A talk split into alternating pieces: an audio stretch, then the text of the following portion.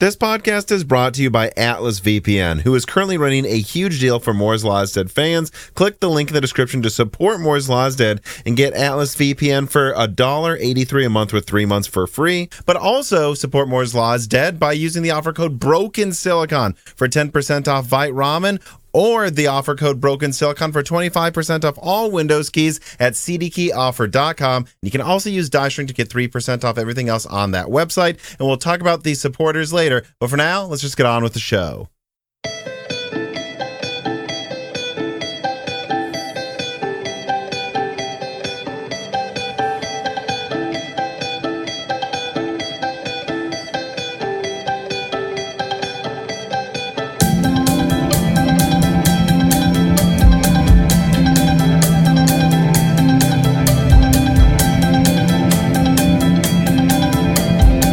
Welcome to Broken Silicon, a gaming hardware podcast. I am your host, Tom, and today I am joined, as I am on every news episode, by my co-host, Dan.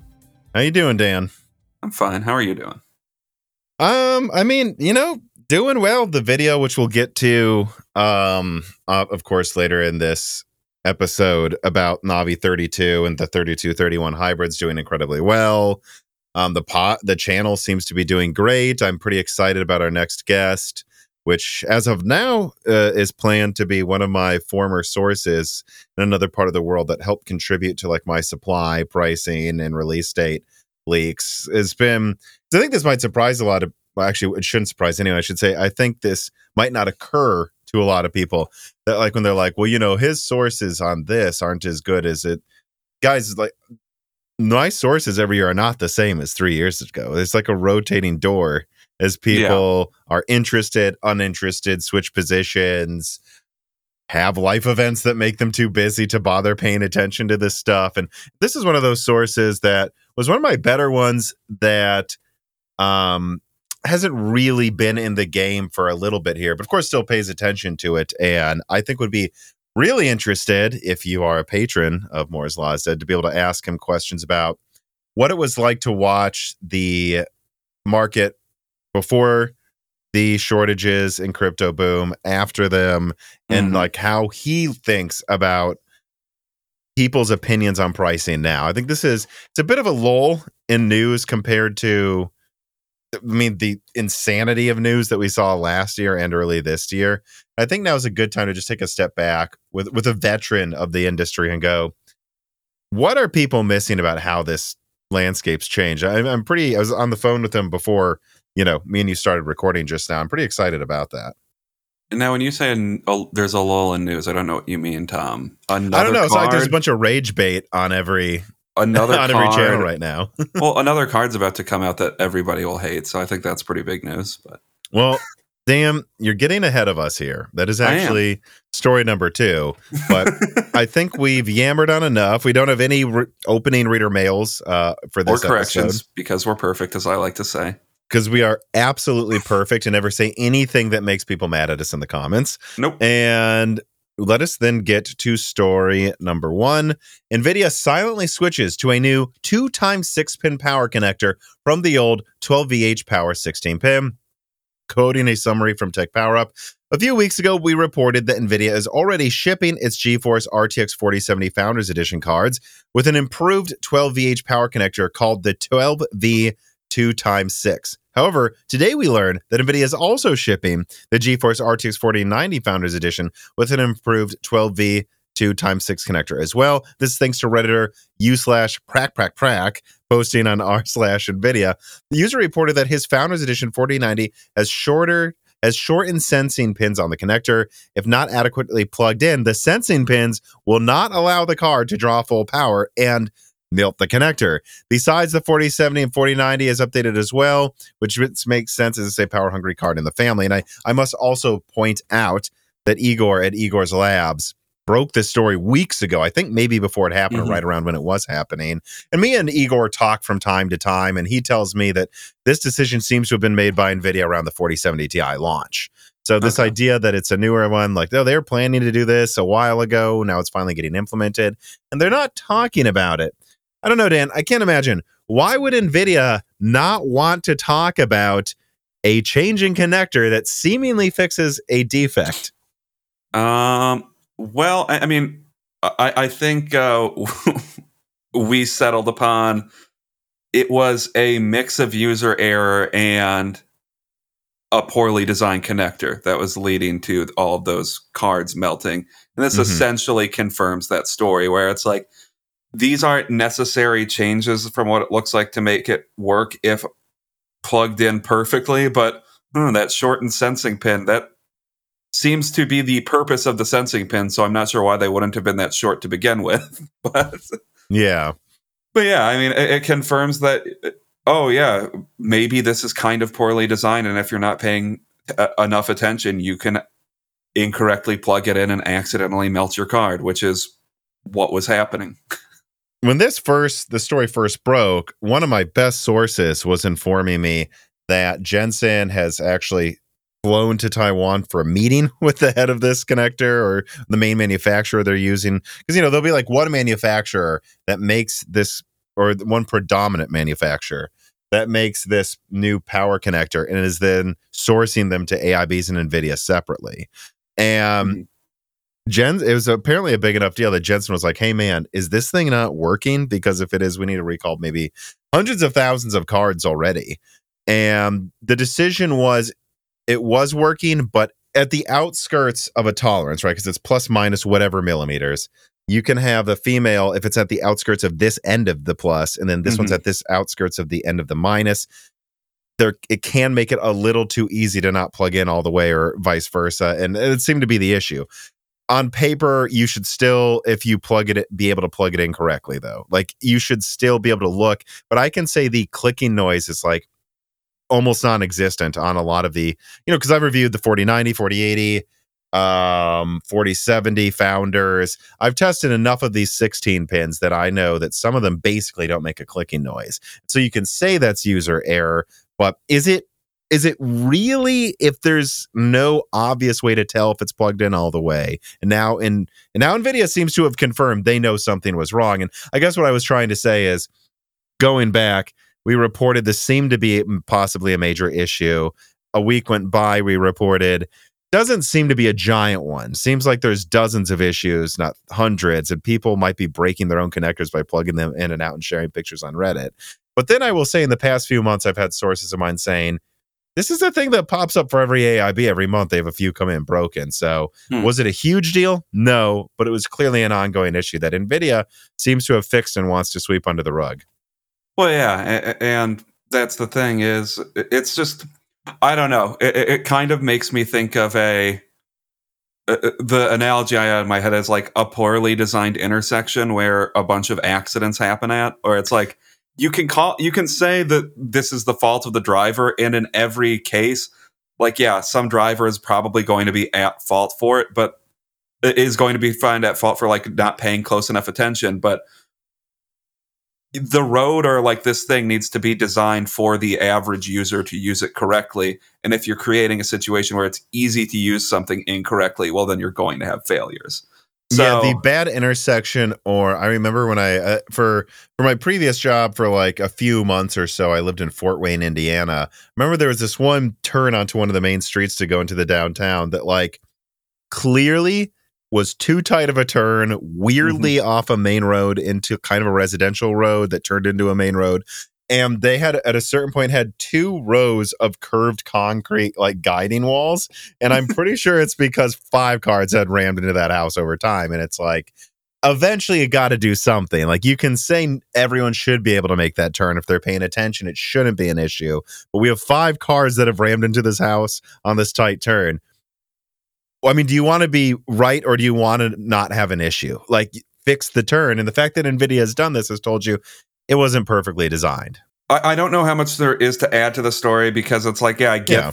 that. I, I get that there's nothing that the part was technically fine. It's just when you have dozens of cards melting, clearly something is wrong. And I think they, at least on their end, honored all our uh, R M A requests. So it's not a huge right. deal. But uh, they got to do this by and avoid an actual recall by never fully acknowledging that this was a not faulty part, but a poorly designed part. part. And I mean, I guess there's a gray line between poorly designed and faulty, but right. And I think the thing NVIDIA is always worried about is, is there any chance this is going to light a card, a case, a house on fire, and then we'll have a real lawsuit on our hands? Because you could try to sue NVIDIA right now, just like someone could say, well, will there be a lawsuit over this seventy-nine hundred X T X reference cooler that had issues in the very beginning of the launch? But ultimately, if nothing's broken and they're they're willing to repair it, and it's not an issue that continues forever, this isn't really a lawsuit situation for both situations. But this was a real issue, and A M D yeah. acknowledged, I guess I'm bringing up that seventy-nine hundred X T X issue is more prevalent, but NVIDIA seems to have managed to not need to acknowledge they did something wrong on this one, even though they basically acknowledged it by changing the design. Yeah. But I don't know. Yeah, I don't really have much else to say. I just thought this deserved its own story because it was a story in the past, and this kind of puts a cap on that whole conversation months later. Yeah, um, I know. Where, yes, guys, we can stop pretending that this was all just user error. Right. And, that, and I would say the people that are. So I don't think everybody is, but it is not just all user error. That's ridiculous. At the same time, I do see some people say, I will never buy a forty ninety because of the power connector. And it's like, also, th- those people should pr- calm down. It was never as big of an issue as it seemed like it could have become. And now it's over completely. Yeah. So we can yeah. just stop talking about this. Um, but one thing that we cannot escape talking about is how horrible NVIDIA's low-end graphics cards are, which brings us to mid-range. Story- oh, yeah, I'm sorry. These one eighty millimeter squared cards are mid-range uh, cards with story number two. Uh, R T X forty sixty Ti sixteen gigabyte launches with no official review program and a hesitant A I B support. On July eighteenth, or today for non-patrons listening to this, NVIDIA is launching the R T X forty sixty Ti sixteen gigabyte. Now, technically, we are recording and talking about this story before the launch, but ultimately, it doesn't seem to matter. This will barely be a launch day anyways. In summary, last week it was confirmed that there will be no official review program for this S K U, the sixteen gigabyte forty sixty Ti, by NVIDIA. NVIDIA will not be see- helping pay to see these two reviewers and doing a ton of marketing. Also, various review outlets like Hardware Unboxed have reported this, and that A I Bs they've spoken to have little plans to support this card with a bunch of S K Us. Uh, additionally, number three, this channel leaked last week that some A I Bs have literally no plans to make a single forty sixty Ti sixteen gigabyte model. And today, before the recording of the show, I got a report back from one of the biggest international A I Bs out there. Won't say the name, but it's It's one of the big ones, guys, uh, that said that they will not be sending a single review sample out. Any reviews you would have seen of this company are because someone bought it or got someone to get it to them early. And they will be doing the minimum number of S K Us to fulfill obligations and relationships to NVIDIA. Now, I'll bring up E V G A as an example because can't be them. They don't make graphics cards anymore. You know, mm-hmm. They would make a thirty ninety like overclock, like overclock plus kingpin. Like there would be like ten different Mm-hmm. thirty ninety S K Us. Like I don't know I don't know how many exactly there will be for some of these major A I Bs, but it might be like two. None of them sent for reviewers. And even it almost actually kind of sounds like to me, I didn't put this in the quote that was on screen, it kind of sounds like to me that potentially uh th- they don't even know when they will be getting to stores. Like they're not rushing to make sure they're there on July eighteenth. And so, yeah, there you go. You're curious how this card will perform. Again, even though we're recording this before it's technically out, we can just throw on screen the same average that I know didn't run into V RAM issues on screen. And that is to say, it's a little behind a thirty seventy, a little above a thirty sixty Ti most of the time when there aren't V RAM issues, which there shouldn't be with sixteen gigabytes of RAM. And it will be launching for the same five hundred dollars M S R P of the thirty seventy that it is weaker than from two point five years ago. Um, and the last thing, A I Bs expected the forty sixty Ti eight gigabyte to f- be a bad flop, but no A I B I spoke to a, a couple months ago expected the forty sixty eight gigabyte mm-hmm. to flop badly at three hundred dollars, and it flopped catastrophically, apparently. And because that card has flopped so bad, this is where it's coming from, where they're like, well, we were going to make the sixteen gigabyte model and the forty sixty our main volume sellers, but now the forty sixties flopped so badly, we don't think anyone wants any of these cards. They're too weak, too overpriced in the low end. And uh, we're basically planning to hibernate until the holiday season, where maybe then we'll do figure out where we want to be to get some more cards out there for consumers uh, for like Christmas and Black Friday shopping. So, yep, that that's basically all of it then, Dan. Um, what do you I think mean, of the forty sixty Ti sixteen gigabyte? Yeah, it's just, I don't really know what they were expecting to happen with the forty sixty, six, I mean, forty sixty Ti sixteen gigabyte. Like, I, I don't know why there would be an expectation that this sixteen gigabyte card would be a high volume seller. I mean, the forty sixty was panned for its price, and this is that, except one hundred dollars more. And sure, you're getting twice as much RAM, but uh, I mean, I just think this card would have been a lot better if it had a one ninety-two bit bus and twelve gigs of RAM and split the difference between the two S K Us they're launching at like, I don't know, four hundred dollars. That was, I'm told, by the way, a design but, they consider, considered. Like, like that just There were two variants of the forty of the eighty one oh six die. There was a ninety-two bit version that yeah. they canceled in lieu of eight gigabytes because they thought, well, it'll be smaller, fit in more laptops, and save us money, and people will buy anything we throw out there anyways. And guys, people at NVIDIA know they made a mistake. They know. The engineers know, at least. Marketing well, I mean, people the, won't admit it, but... the, the sixteen gigabyte mar- marketing from the beginning felt like they were trying to put a Band-Aid on a fundamentally poorly designed card. So, because I, I think if it had twelve gigabytes, sure, it's less than what this than sixteen, but at this level of performance, I think twelve is probably fine.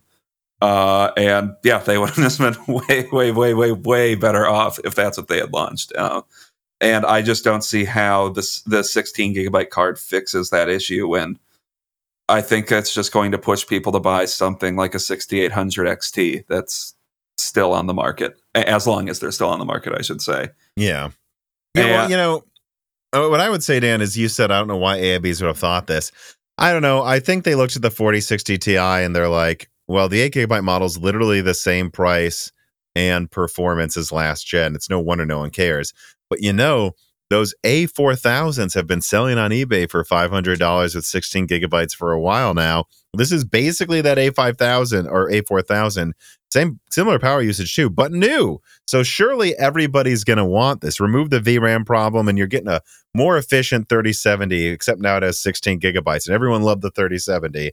And this is just kind of that, like, I'm going to call it shortage brain mentality, where they yeah. think, well, if everything two years ago sold for fifty percent more than M S R P, then if we launch something for the same price as the old M S R P that's has some cool feature or more, double the RAM or ten percent more performance, surely they were buying thirty seventy Ti's for eight hundred dollars. Why wouldn't they buy a thirty seventy sixteen gigabyte for five hundred that uses less energy? And it, it kind of reminds me of, like, in the movie The Big Short, where, like, the cocky banker or, or mortgage person is like, well, we've planned for a market that crashes by thirty percent or twenty percent, they said. They said, well, what if it crashes by fifty percent?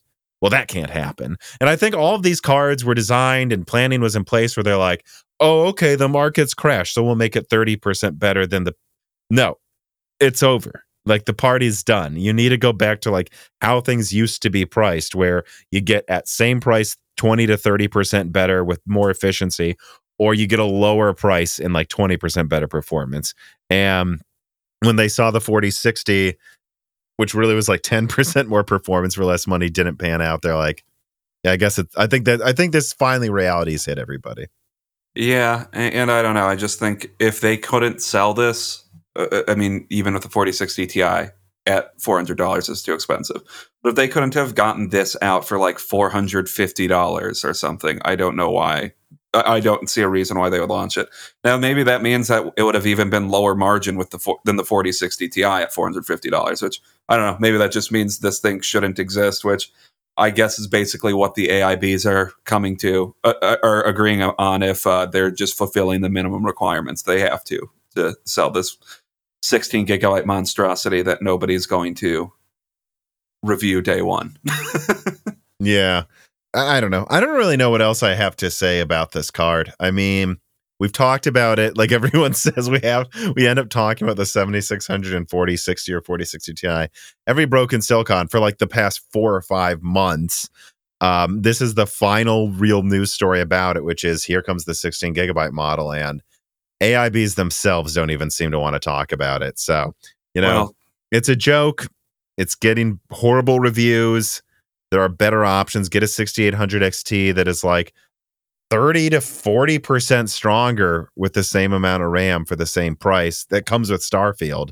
Ignore this joke, just like you should have been ignoring everything else in the forty sixty series. Yeah, and yeah, I, I mean, I guess we'll see reviews for it next week at some point, and it's going to look like what you saw whenever the forty sixty Ti came out, like three months ago, I think. Uh, mm-hmm.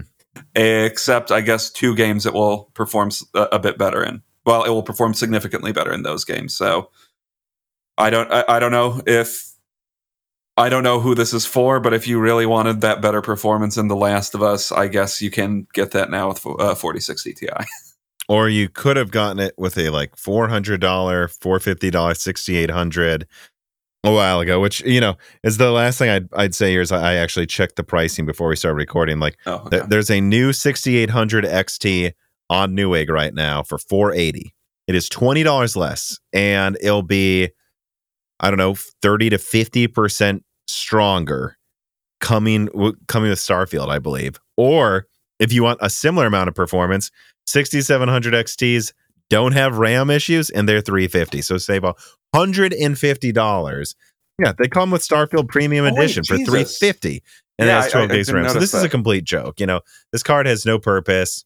The fact that you get a, a, a big upcoming game with a twelve gigabyte card for three hundred thirty dollars or something on Newegg, it's going to be the same performance. It, it yeah, it's going to bomb. No one's going to get it, I don't think, and I and nobody should. Uh, Q H Freddy writes in and says, "There's been lots of talk lately about overkill coolers, but nobody really seems to notice that most mid-range G P U P C Bs are now almost horrendously oversized, have large swaths of entirely unpopulated boards." Uh, yeah, you know, I actually looked this up. We were. Right before I read this question, Q H Freddy, and yeah, there's forty sixty Ti's despite consuming like one hundred fifty watts that are like triple cooler things with a single. It's it's absolutely ridiculous, and I think that's just why you see these P C Bs. Um, you know, I did some P C B design um, when I went to college for engineering, and yeah, it's cheaper and easier if you have a bigger P C B because you don't have to put more effort into designing all of the connections across that board. And so I think even if it's not that much cheaper, it's just easier. I think A I Bs are like, well, we're going to slap this giant cooler on it. You know, we might as well make the board easy to design and easy to make it as many places as possible. And that's why the boards are oversized and half of it's empty now, too. Well, is it just is it also an economics of scale thing where they just don't want to design a new part for new things? Like maybe they're spending more on materials for certain cards than they have to, but it's cheaper than going back to the drawing board for each design. Or uh, for I some guess of P- them, like P C B so like, has to be its own design every time, I suppose. Well, for but. seventy-nine hundred X T to X T X, you could probably do the same board that's over-engineered for both, so you don't need to design a different one. They did that with Vega fifty-six and sixty-four. It's the same board, mm-hmm. you know. But outside of those. Uh, no, I mean, if it's like forty sixty, forty seventy, it's going to have its own board. Yeah, I, I don't know. I mean, I, I, I agree with Q H Freddy, like, that it's stupid. Cards are way bigger than they have to be at pretty much every level of performance. And it, it's really annoying because, like, it minimizes the ability to, like, make uh, really small cases that, I mean, really small P Cs that some people like to have. Uh, even if they're sacrificing performance a, a little bit, well, they don't even have that option anymore because a, a lot of the time because the like forty sixty Ti's and forty seventies are even too big. Right. The for, right the forty sixties are as big as what forty eighties should be, and the forty eighties are as big as forty nineties, and the forty nineties and seventy-nine hundred X T X's are absurd. Like I just reviewed the seventy-nine hundred X T X that now you're testing, and we'll probably do a die shrink on our combined opinions of this card soon. Um, but yeah, I, it's like, even if you say, well, okay, if you overclock this and push the power limit, it can use four hundred fifty watts and some games put, if you push it to the max. And so maybe you need this triple slot cooler with three fans. I'd go, eh, maybe actually, I'm not against that. It's a four hundred fifty watt card, but I, there's no reason for the metal shroud to have this weird diagonal cliff that shoots out and just takes up an extra, extra inch. And almost every forty eighty and forty ninety and seventy-nine hundred X T X cooler right now have these shrouds that jut out the bottom and side half an inch more than they used to. They're an inch long. Like these four, thirteen to fourteen inch cards, they're they're hard to fit into even large cases sometimes now. And, the, and they're not adding extra cooling. The, the heat sinks here, and then the shroud is just jutting out here. And it's just so inefficient and stupid. And I don't know why they're doing that. That I just don't get. Yeah, I... I... Like, I, I want to, like, look at it and see if, like, there's literally actually even a functional element of, in that portion of the card, because I, I can't see what it's there for. Yeah, but I don't know, Q H Freddy. If you have oversized coolers and you've committed to them, I think the A I Bs figure, well, we might as well just make the P C D match the size. Why wouldn't we? And that's why they're doing it. But it, it's weird that because you have these, like, reference coolers or P C Bs for the forty ninety that look like Theory Nano designs that could be I T X if they wanted to be. And and I just wonder, like, I get why the forty ninety doesn't do that, but I find it bizarre that you don't see some more, like, compact thirty seventy sized coolers for, like, the forty eighty to mm-hmm. save on shipping costs and fit into more systems. But I don't know. I guess that's just not what they're doing, at least not yet.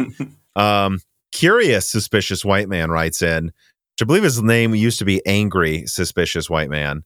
Um, we're keeping an eye on this guy. A lot of angry anymore. What? Glad you're you, not angry anymore. That's probably the last better. Thing we need is a bunch of angry white men that we need to watch suspiciously around here. But yes, well, could use a less suspicious about everybody right now. But um, he says, hello, Tom, and potentially Dan. Dan is here. ASRock just discounted their seventy-nine hundred X T X Phantom car gaming card to its new low-low price of eight ninety-nine, a first for the X T X. I'd like to hear both of your thoughts on this price for the X T X. Do you believe other brands may follow? Well, yeah, Dan, the X T X X F X version I tested you have, we got for, I think, eight eighty or something. He goes, do you believe other brands may follow, and could this price drop affect the potential M S R Ps of the upcoming seventy-seven hundred and seventy-eight hundred releases? And finally, what might be causing this sudden drop in price? Keep up the good work. Well, actually, well, let me say the first, well, let me answer this first. Yes, it undoubtedly will affect the price of the seventy-seven hundred and seventy-eight hundred. Mm-hmm. And we're about to get to it. I think that they, A M D should just come out and drop the price on everything uh, whenever they, they announce the new cards, because it's time to acknowledge realities on the ground. What are you going to say? Oh, I mean, I just think they're going to have to, unless they want to look kind of, unless they're going to look kind of stupid with uh, the pricing of their l- mid-tier uh, cards this generation, because they can't like l- they can't launch some of these cards like in line with what they probably would have wanted with like a seventy-eight hundred at like S- seven hundred or something is probably it, what they wanted to do. Yeah, I was going to say seven hundred, but yeah, they, they, they, I don't think they can do that anymore. And I don't know if they want their, the rest of their lineup to look in comparison good to the new cards that they're going to launch. They're going to have to adjust pricing. Yeah. Yeah, and they did with the seventy-six hundred. They wanted that at first to be a three fifty, seventy-six hundred X T. Then they were like, well, maybe we'll do a three hundred, seventy-six hundred. And they said, screw it, two seventy. We have to make this the same price of the sixty-six fifty X T and sixty-seven hundreds, because mm-hmm. it wouldn't make sense not to. And so, yeah, I mean, everything else is going to be affected by that. And what's going to co- what's causing the sudden drop in price? I mean, you know, the data coming in is basically that we're in a light recession right now, but things aren't as bad as people thought they were going to be yet. But people are being conservative in their purchasing still. So that's mm-hmm. part of it. But also, I just have to say it. I think people continually ignored this point me and you kept bringing up for the past year, Dan. There are only so many people who will buy a thirty eighty at one thousand dollars. There are mm-hmm. only so many people that have the money to buy a forty ninety. I know it seems like they're all going to go on forever, but the prices eventually collapsed. And that's because, yeah, I know, maybe month, month one, NVIDIA sells one hundred fifty thousand forty nineties. Maybe the next month they sell two hundred, then one hundred, then eighty. There's probably not over a million people on earth that want a card that expensive or something. And eventually the same is going to happen yeah. to all of these. And so eventually they're going to have to be priced like they're supposed to be, because there's only so many people. There's only so many people that will pay scalper prices. There's only so many people that will buy a card that expensive, no matter the performance. And it's happening. Yeah. I, I... There's just not many people that want to buy a P C that's as expensive as a used car. Exactly. It, it, it's There's just only so many. And so that's why A M D will have to take these things into account when they launch the products that we will talk about now in story number three.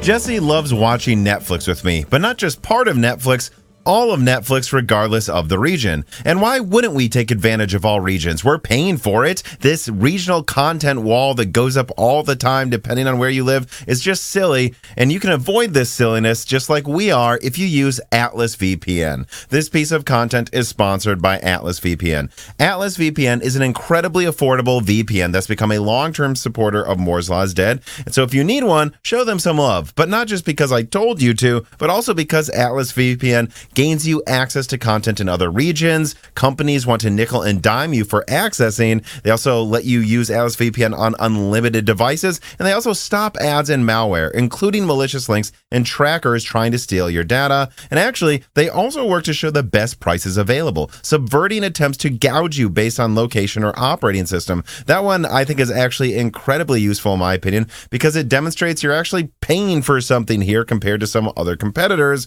They're not paying that much much really. That's right, Atlas V P N can actually save you money every month, despite only costing one dollar and eighty-three cents a month if you click the link in the description. And they're running a big deal right now that will also give you another three months for free. Click the link in the description to protect your data and save you money. Clicking on that link alone helps the channel a lot. And also, if you need a V P N, Atlas is pretty dang good. Support someone who supports Moore's Law is Dead. That's Atlas V P N today.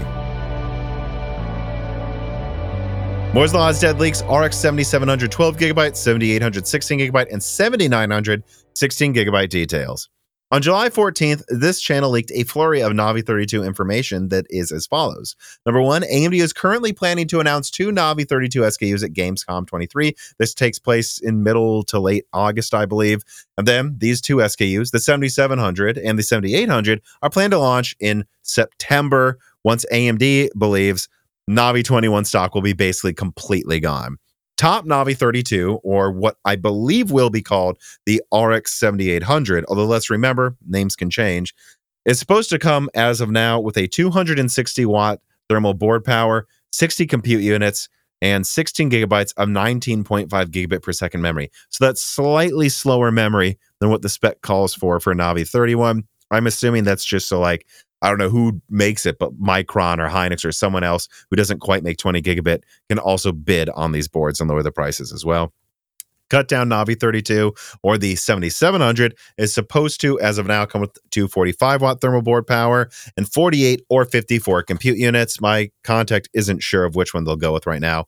And then twelve gigabytes of nineteen point five gigabit per second memory. And then, of course, there's also that Navi thirty-one thirty-two hybrid card that I leaked a month ago that is seventy compute units of Navi thirty-one, the worst yields of that, but within a Navi thirty-two package and in Navi thirty-two boards and coolers. This is something that would be, I don't know, this hybrid model ten to fifteen percent stronger than true Navi thirty-two, while only costing slightly more to produce because everything besides the five nanometer portion is more expensive.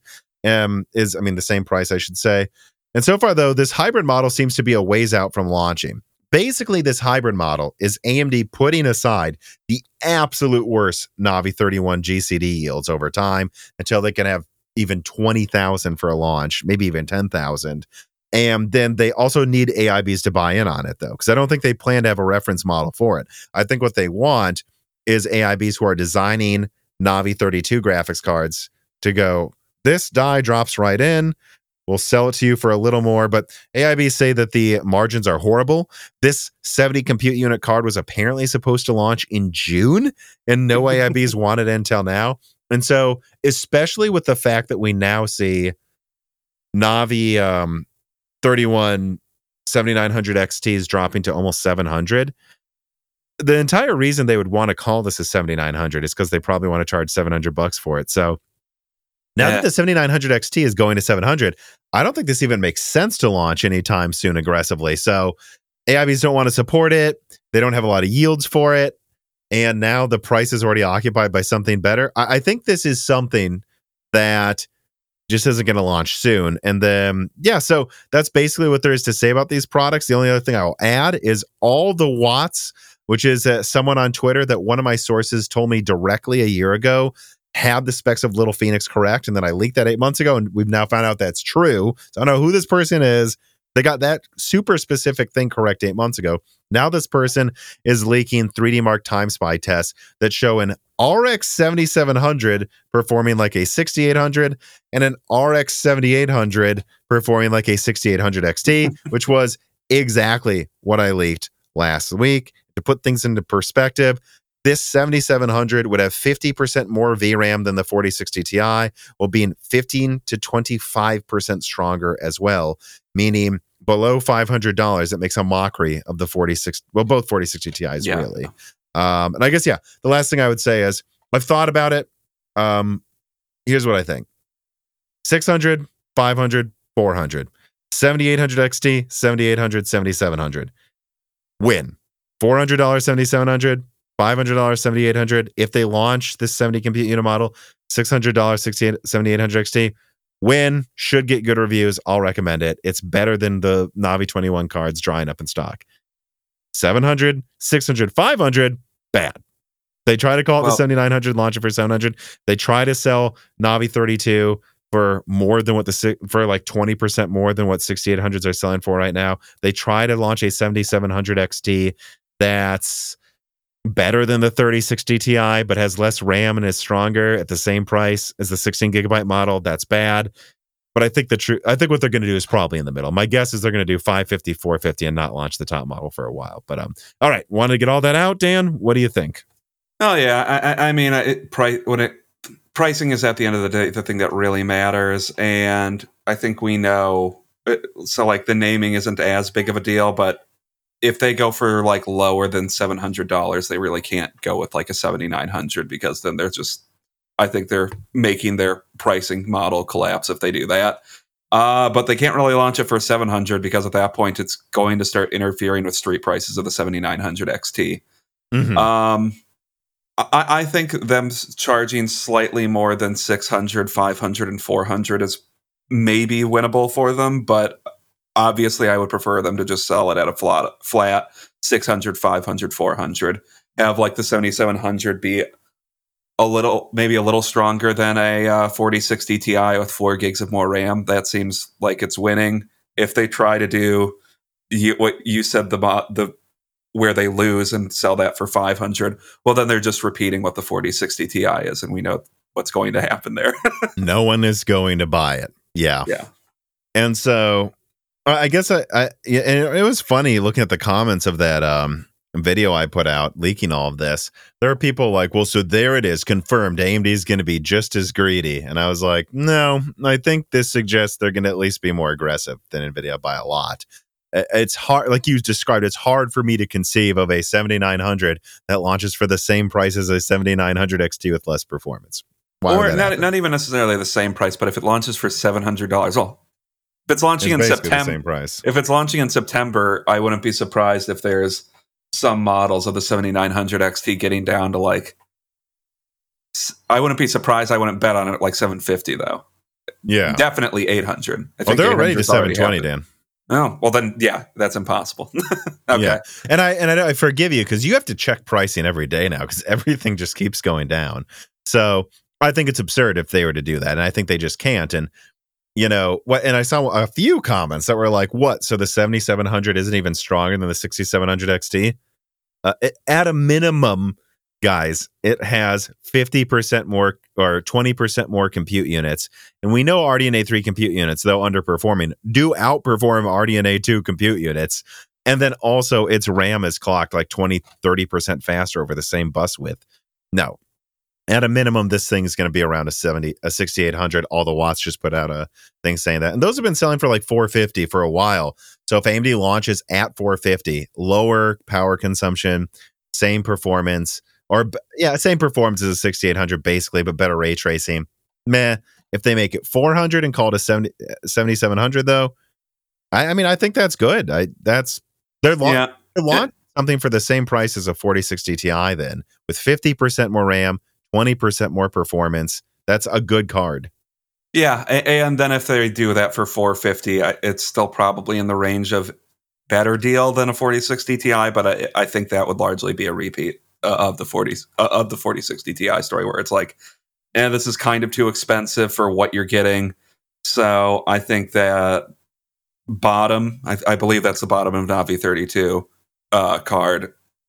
I think that needs to be four hundred to four twenty, maybe four thirty to be generally well received. And four hundred, I think it would be just well received. Mm-hmm. Or again, if it's not well received, I would make the argument nothing's going to get you excited, because we're looking at performance that is hundreds of dollars cheaper than what you could get years ago. So, mm-hmm. you know, um, I, well, I, get- obviously on Reddit, there's going to be a contingent of people that are mad about everything, but yeah. Well, and you know, uh, I would, I, I'm going to guess they're going to do like, I'm going to guess they're going to do like five, like four twenty-nine. I, I'm, I'm feeling like they might do something like four twenty-nine, five twenty-nine, you know, mm-hmm. uh, I think five fifty, four fifty is meh. But if they go any below that, I'm like, this is better than what you could get before. So whatever. Yeah. Um, and then, you know, I really think if it, it kind of seems like they're doing the forty-eight compute unit model. If they do that, then they can save the fifty-four compute unit yields, which I've heard are another set of yields at A M D. Um, that can be the seventy-seven hundred X T, and then the seventy-eight hundred X T can be the seventy can be the um seventy compute unit yields, and then just better yields of Navi thirty-three can be saved for a seventy-six hundred X T. I, I, I would suggest that's just what they should do early the next year as a refresh, you know. Mm-hmm. But right now, I think they launch two models and get out. And and I do think they just need to go out on Gamescom and say, hey, we're now announcing new price drops, nine hundred dollars for the seventy-nine hundred X T X, like seven hundred dollars or seven hundred fifty dollars for the seventy-nine hundred X T, five fifty or five hundred for the seventy-eight hundred, four fifty or four hundred for the seventy-seven hundred, and then two fifty for the seventy-six hundred, and then go, that's the new pricing for everything this holiday season. We'll have tons of supply for you, and guess what? They all come with Starfield.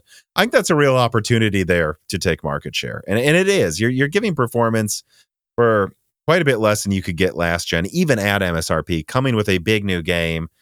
And I think that's just do that and get out and stop bothering with anything else this gen, because the market's down.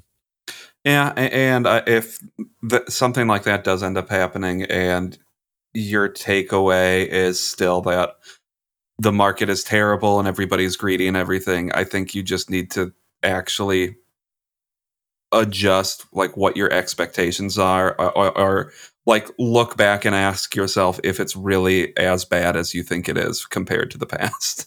Yeah. And because again, um, is it stupid that Nvidia's forty sixty Ti and forty sixty don't seem to be upgrades over their predecessors? Yeah, that's dumb. But that's only really an issue for you if you're an Nvidia fanboy who only buys from one company, not someone like me or you who owns cards from both companies, is happy to buy the best product. If you're happy to buy the best product, if, and I say if, the seventy-seven hundred is like four hundred or something, you're getting something for less money than the sixty-seven hundred X T was that will have like twenty to thirty percent more performance. That is an improvement. Cheaper, ten to twenty percent cheaper, ten to twenty percent more performance. This is a net forty to fifty percent increase, depending on how you look at it. That's a pretty typical gen over gen increase, guys. Mm-hmm. And this is ignoring that fact that the sixty-seven hundred X T was like a seven hundred dollars card for half of its life. Um, yeah. All right. Papa Paz writes in, or Papa, well, he doesn't have an apostrophe. No, it's Papa Paz writes in. And he says, are we going to see Navi thirty-two or a Navi thirty-one refresh this year? Is A M D trying to fix whatever bug R D N A launched with that nerfed performance? Are they waiting for the G P U market to stop softening before they launch fixed versions of these dies? Um, well, look, I'd say it's too soon to declare if Navi thirty-two has any fixes that Navi thirty-three and thirty-one and Phoenix don't have. But the fact that those all seem to have the same compute unit utilization issues tells me it would be odd if thirty-two is the only one that's fixed. Because if they had some big fix and they held back on thirty-two, why wouldn't they have held back on Phoenix? Maybe not thirty-three, because that was always going to launch early, but I would expect something else, you know. And what if all the Watts' leaks are correct on performance? That's exactly what I would have expected out of performance of an unfixed Navi thirty-two die. So yeah, all, it, I, I'd, all evidence suggests that there isn't a fix for R D N A three coming anytime soon. No one I talk to says there's a refresh coming with new silicon this year. No one I talked to. So uh-huh. I don't think so. I think I think at this point it's clear. We had months without R D N A two driver updates. We had weird messaging from A M D. I think it's obvious they were trying to fix R D N A three and drivers for a while. And it also kind of seems like R D N A three point five and Strix and, you know, is going to have some of those fixes. But that's coming out next year. Doesn't seem like anything on desktop is getting it. That kind of seems like A M D's throwing in the towel on trying to fix this. Yeah, I mean, we might just need to accept that. It, uh, on a per C U basis, this is underperforming a little bit than what we expected, and by at least twenty percent. Though it really isn't. It's yeah, pretty bad. It's not little. it, it's just no. I mean, you just need to accept. Uh, yeah, this this uh, generation didn't meet expectations. Yeah, and it happens. You know, um, I mean, I'm trying to think like. The seventy-nine seventy was about expectations. The two ninety X exceeded expectations. Fury, maybe slightly below. Vega, definitely below. And then R D N A one exceeded. R D N A two exceeded. One out of three times, they're going to drop the ball by twenty percent, these companies. And Ampere fell short by about ten percent too, you know, ten, twenty percent as well. It was still good, but it dropped below expectations, I think. I'm thinking back, like Pascal, I think, exceeded expectations from what I heard. Um, Kepler was a bit below. All of these companies sometimes have a ten to twenty percent miss. Alchemist way exceeded expectations.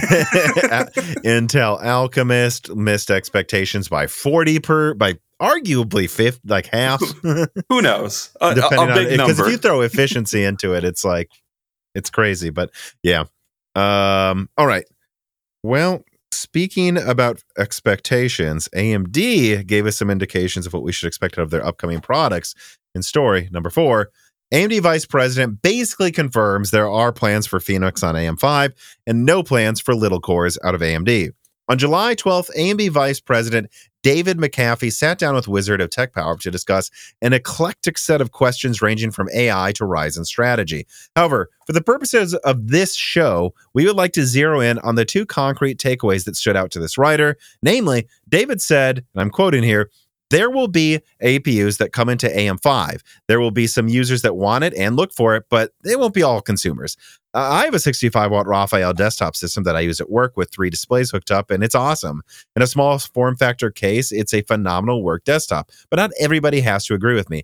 If there's some people that want a Phoenix-based A P U desktop, that's okay. We're going to support those people." And this, of course, would line up with what I leaked, I think, a few months ago, that the rumors of Ryzen eight thousand launching at the end of this year, that's Phoenix A P Us launching mm-hmm. to A M five before Zen five does.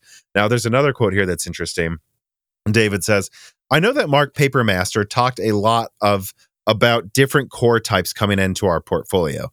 I guess what I would say is that as we've looked at different core types, there's probably two things that are overarching factors that we think about in terms of how they fit into the portfolio. One is the notion that P cores and E cores that the competition uses is not the approach that we plan on taking at all, really. Because I think the reality is that when you get to the point of having core types with different I S A capabilities, different I P C, just different things they can do, it makes it very complicated to ensure that the right workloads are scheduled on the right cores consistently. We're constantly looking at different core types, how they might fit into architectures in the future. But I think there's some more obvious places where different core types come in and bring an advantage much more quickly than in the desktop space." So there you go. A M D is bringing Phoenix and probably some other A P U designs to A M five soon, but they have no plans for E-cores on desktop at this time. And I do think this is important to point out here. People say big, little cores. I've seen people go, "Well, are you being mad about E-cores?" Which I'm not really mad. I don't really hate E-cores, actually. That's just some people do, and I report on it. Um, the C cores in Zen four C and in Little Phoenix, these are not little cores. These are big, full performance cores. It'd be more accurate to say that the C cores from A M D are big cores, and their non-C cores are extra big cores. And I think this is A M D's approach moving forward. They want to take two-thirds of cores on a C C D and then find a way that they can take up thirty to fifty percent less space while not having to do any special shenanigans with programming. Make them denser, make them have the same I P C and capabilities, but then, you know, maybe they clock a little lower and we can fit more of them. Um, And uh, yeah, that's just the last disclaimer I wanted to say, that C cores are not little cores. Yeah, I mean, they'll inevitably be compared to them. And, you know, if we're trying to be pedantic, yeah, they technically are smaller, but they're not a completely different architecture, which is the important distinct, distinction to make. They're going to have the same I P C. They just take up less space, and like you said, probably clock worse, uh, yeah. which from a scheduling perspective, I think makes it a lot easier because you don't have to do whatever Black B S is, yeah, is going on and, uh, to get the big cores to be correctly be scheduled when doing like single-threaded tasks, like playing video games or less multi-threaded tasks like that. And here it's just, well, yeah, you're going to have maybe eight uh, normal cores and like sixteen C cores or something, and the C cores just don't clock as high, and the things that need higher clock speeds go to the things that clock higher. Yeah. Which, eh, I, I mean, from a consumer standpoint, I think maybe you will stand to benefit more from that than you do from E-cores, because a- at least as E-cores stand right now, I don't think they're doing a ton for like gaming, even though the car, even though the C P Us that have E-cores on them are still good for gaming. They're helping in that they take up the background tasks, but that's it. The it E-cores aren't helping peak performance. They're just yeah. making it so things don't get in the way. Right, yeah, is how you'd put it, at least based on the testing I've seen, is that any argument, if you get bogged down, they make sure you hold six. If you had two big cores and eight little cores, that's way better than just having two big cores, because mm-hmm. what that means is if you get bogged down to below sixty frames, it'll make sure you don't go to thirty. But that's basically all they can do, because the latency penalty is so bad. You're not boosting a game past like one twenty. The E-cores are only handling background tasks. They're not helping you get a higher frame rate in reality. Yeah. Theoretically. Yeah. Which, I mean, I don't know. We'll see how the C-cores, once they start actually getting integrated into gaming desktops, how much they do help gaming performance. I mean, if you're going to have models that just have eight uh, non-C-cores on, on there, I, I doubt that C-cores will really impact gaming performance that much, at least not immediately. Maybe with games that are more multi-threaded, like a few years down the line, you'll see a benefit from them. But mm-hmm. yeah, well, Strix point's going to be very interesting to test. It's quite telling, I think, that a lot of the things I've leaked um, from A M D about Strix Halo and Strix Point show twelve cores or sixteen cores, and they don't say the difference between, same with like Little Phoenix. They never say big little. They never say C or non-C. They just seem to, like, people I talk to are like, yep, yeah, eight of those twelve cores are C cores, but we don't talk about it because it's still a unified C C X or slash the C C D that shares the cache. You know what I mean? Yeah, and we'll see how the marketing goes for that, because I, I think at least people that are getting desktop will be concerned with uh, C or non-C cores. So I don't... I don't know how they're going to advertise that, and it might just inevitably fall into them kind of calling them big little cores, at least in branding, or some variant of that. But we'll see. Yeah, but you would argue they don't need to. They all share the same cache pool. They all have the same full features. So yeah, that's true. And they might just say, no, what this means is eight of the twelve cores use significantly less energy, and four of those cores and your A P U can now hit five point five gigahertz. If we didn't do it this way, it would have been five gigahertz before. Oh, yeah, um, I know. And as far as boosting goes, that's really what Boost has been advertised as forever. So, exactly. Um, this summer, Jesse's excited to lay back and, well, if we are being honest, try to get some of my friends and family to give them their hamburgers, hot dogs, and noodles while we're making dinner and having cookouts. Which, honestly, I don't think she even really cares that much about which piece of human food she gets, whether it's healthy or not. But that's where me and her differ, because I do care. The older I get, the more I notice the healthier I eat, the better I feel, and that's why I eat Vite Ramen. This piece of content is brought to you by Vite Ramen. Vite Ramen is a healthy, tasty, and shelf-stable food crafted by an American startup that offers a ton of options for eating healthy, like their classic packages that make it easy to add protein and other ingredients of your choice, and their Ramen Go packages that offer a healthy, microwavable option for those who truly only have a fifteen-minute lunch break, whether at the office or working from home.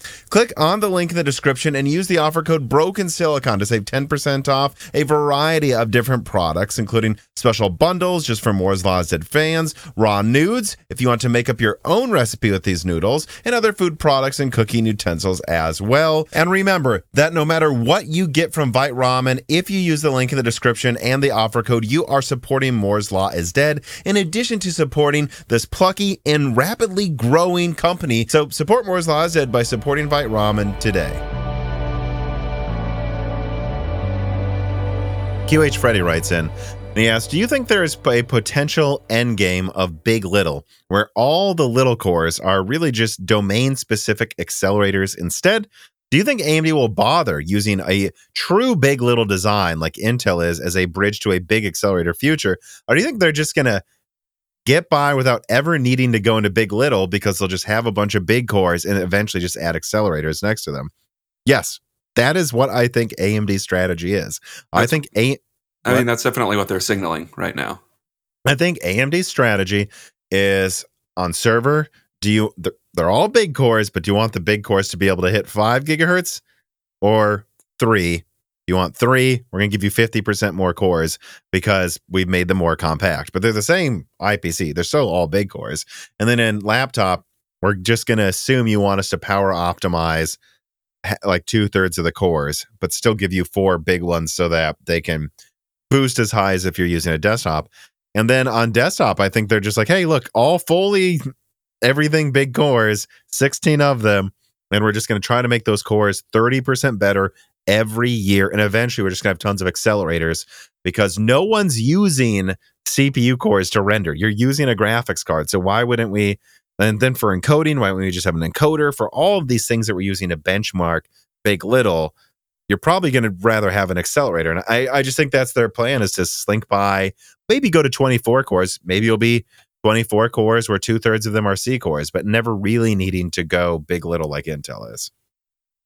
Uh, yeah, we'll see. I mean, I, I imagine before they go to C cores, they would want they would want to have at least eight normal uh, full cores on on like any desktop product.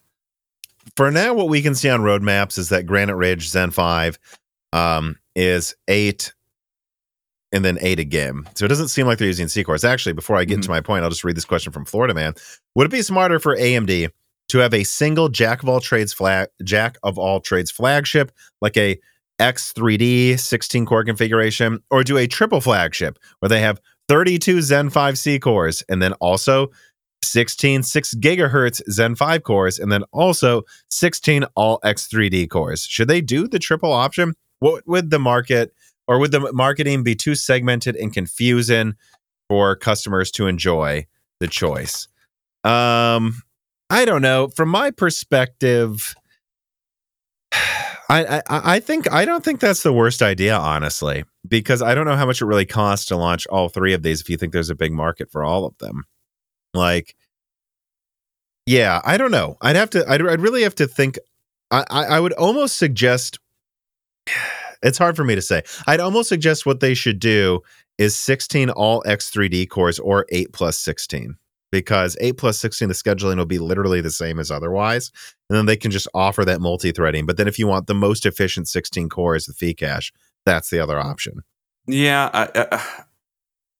I, I guess those are the two I would go with being the most preferable. I, I don't like the idea of having like four flagships that it's like thirty-two uh, C cores, eight and sixteen, or sixteen full cores, or sixteen X three D cores. That just sounds confusing to me. And um, it's going to be getting really into the minutia of what tasks you're like optimizing for. And I just don't know if there's a market for all. I, I think the market for at least some of those would be pretty niche, like a thirty-two core desktop chip. That just sounds like somebody's trying to make a cheap workstation, I guess, which it might just be better to make a cheap workstation instead of trying to turn your desktop in two point one.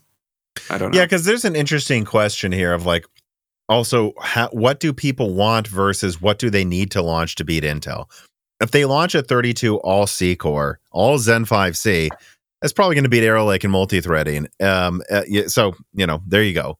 But by how much? Does it really matter? Does anyone really want that?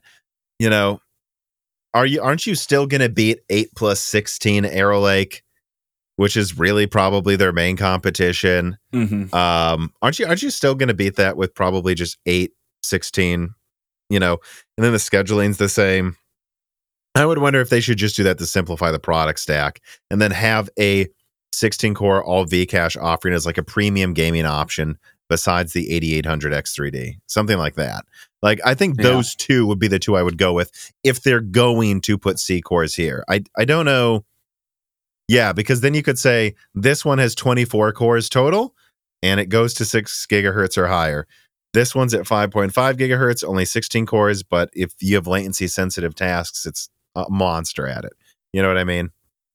Yeah. Th- th- th- I think those two would be the option if C cores are going to be put on desktop. To be fair, all roadmaps I've seen max out at sixteen cores. I don't know if they're going to do that, though, nor if they Yeah, I, I mean, C cores will make their way to desktop eventually, I'm sure. It just might not be.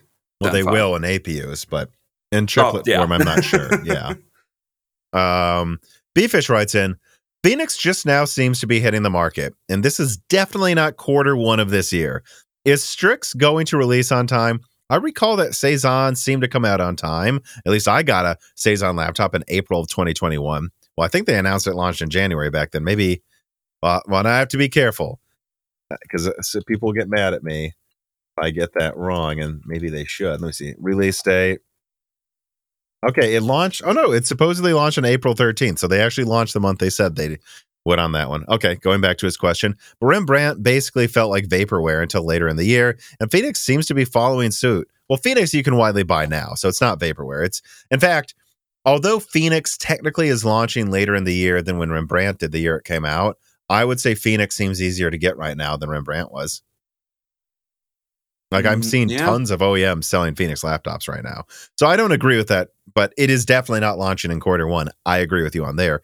He says, I know you said Strix Halo is supposed to launch in the second half of the year of next year, but could Strix slip to that time frame as well? Um, you know, I, I, the way I chose to answer this question, Bfish, because I thought about it is, A M D hasn't announced when Strix is coming out yet.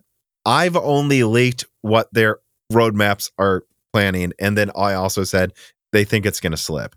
So to say is this or is this not going to happen to Strix, A M D hasn't confirmed anything I've leaked yet, guys. So just they're not slipping until they announce an official date. I mean, yeah, what's they're probably going to announce quarter one, maybe early quarter two next year, and we'll see when actual laptops for that launch. Now, if it's going to slip back a quarter, uh maybe they'll wait till like late quarter two to announce, I suppose. But yeah, but to say, do you think this is going to slip? What I know is I have roadmaps saying first half of next year, but the people I talk to think it's really going to be in the second half of next year. Mm-hmm. But it's not official, so to say anything slipping before they've confirmed it, i, I think that's a little silly personally.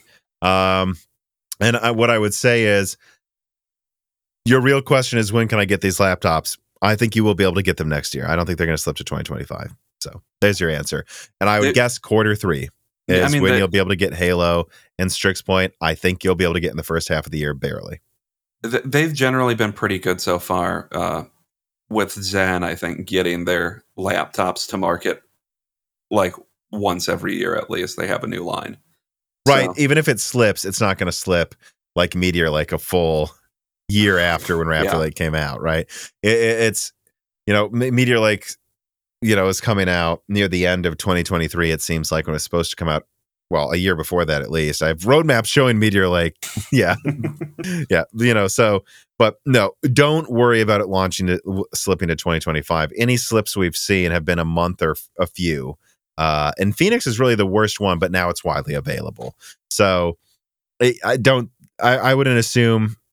You know, like you said, Bfish, Rembrandt felt like vapor vaporware, but technically you could I guess get one around when they did said they you could, but it was like one. And Renoir and Saison all came out when they said they would. Phoenix did not remain vaporware the whole year. You can get it now, sooner than when you could get Rembrandt, but it didn't launch quarter one. I wouldn't assume Strix is going to have similar issues to the predecessors. I can't tell you if there will or won't be, but technically they haven't announced anything yet, and I would just say you're probably getting Strix Point quarter two next year. You're probably getting Strix Halo quarter three or quarter four next year, and mm-hmm. I don't know if they'll confirm. That's what I'll just tell you to expect. Um, all right. Let us now, though, move on to something that is supposed to launch this year with story number five, i nine dash one four nine hundred K S and i seven dash one four seven hundred K details leaked by Moore's Law is Dead. On July sixth, Moore's Law is Dead leaked a flurry of Intel bombshells in one giant video. The first one we'll be covering in this show is the ones pertaining to Raptor Lake refresh configurations. First of all, the i seven dash one four seven hundred K is planned to be an eight plus two configuration, four more than its predecessor from last gen, and thus a notable performance increase, although some documents I have seem to suggest that it is the one four seven hundred K that will be eight plus twelve, twenty cores total, and that the non-K i sevens might stick to eight plus eight. And also, I tweeted recently that there is apparently an i nine dash one four nine hundred K S. I know I talked repeatedly. I'm not sure if they'll have room for that. Seems like they will, and that's the six point two gigahertz to maybe six point three gigahertz model, which is a little disappointing because that means the i nine dash one four nine hundred K seems to only be hitting six gigahertz according to what I've seen recently, which means instead of the one four nine hundred K being something in single threading that's a clear five percent better than the K S or something, it's probably just going to be slightly better than the one three nine hundred K S, with the one four nine hundred K S being the one that's five to ten percent better than the current overpriced flagship. And overall, I think people should just expect the overall Raptor Lake refresh uplift to be four to eight percent higher single threading over Raptor Lake overall, and eight to fifteen percent higher multi-threading. Although, of course, something like the i seven that gets a core count bump could be fifteen to twenty percent better multi-threading, but don't expect that out of the strongest i nine. The strongest i nine is probably going to be like ten percent better multi-threading, and I guess, yeah, I don't know, three to five percent better single threading than the current K S. So there you go, damn. All those leaks kind of came out from a video to a tweet out of this channel over the past one point five weeks. What do you think? Eh, you, you know, the one four seven hundred K, I think, will, depending on if it's priced correct, not stupidly, which I, I think they're generally pretty decent at pricing their i sevens, will be a pretty good uh, productivity slash gaming C P U. The thir- one four nine hundred K will be hopefully not as power hungry as the one three nine hundred K, and maybe actually take a place as a decent gaming C P U again. And then the K S, I suspect, will be stupid again, because that's what the K S model tends to be. Yeah, that's and that's what's unfortunate, right? We thought maybe they'll have a six point two gigahertz flagship that isn't the stupid model, but I guess, yeah. yeah. Also, that K S model's coming out after the K.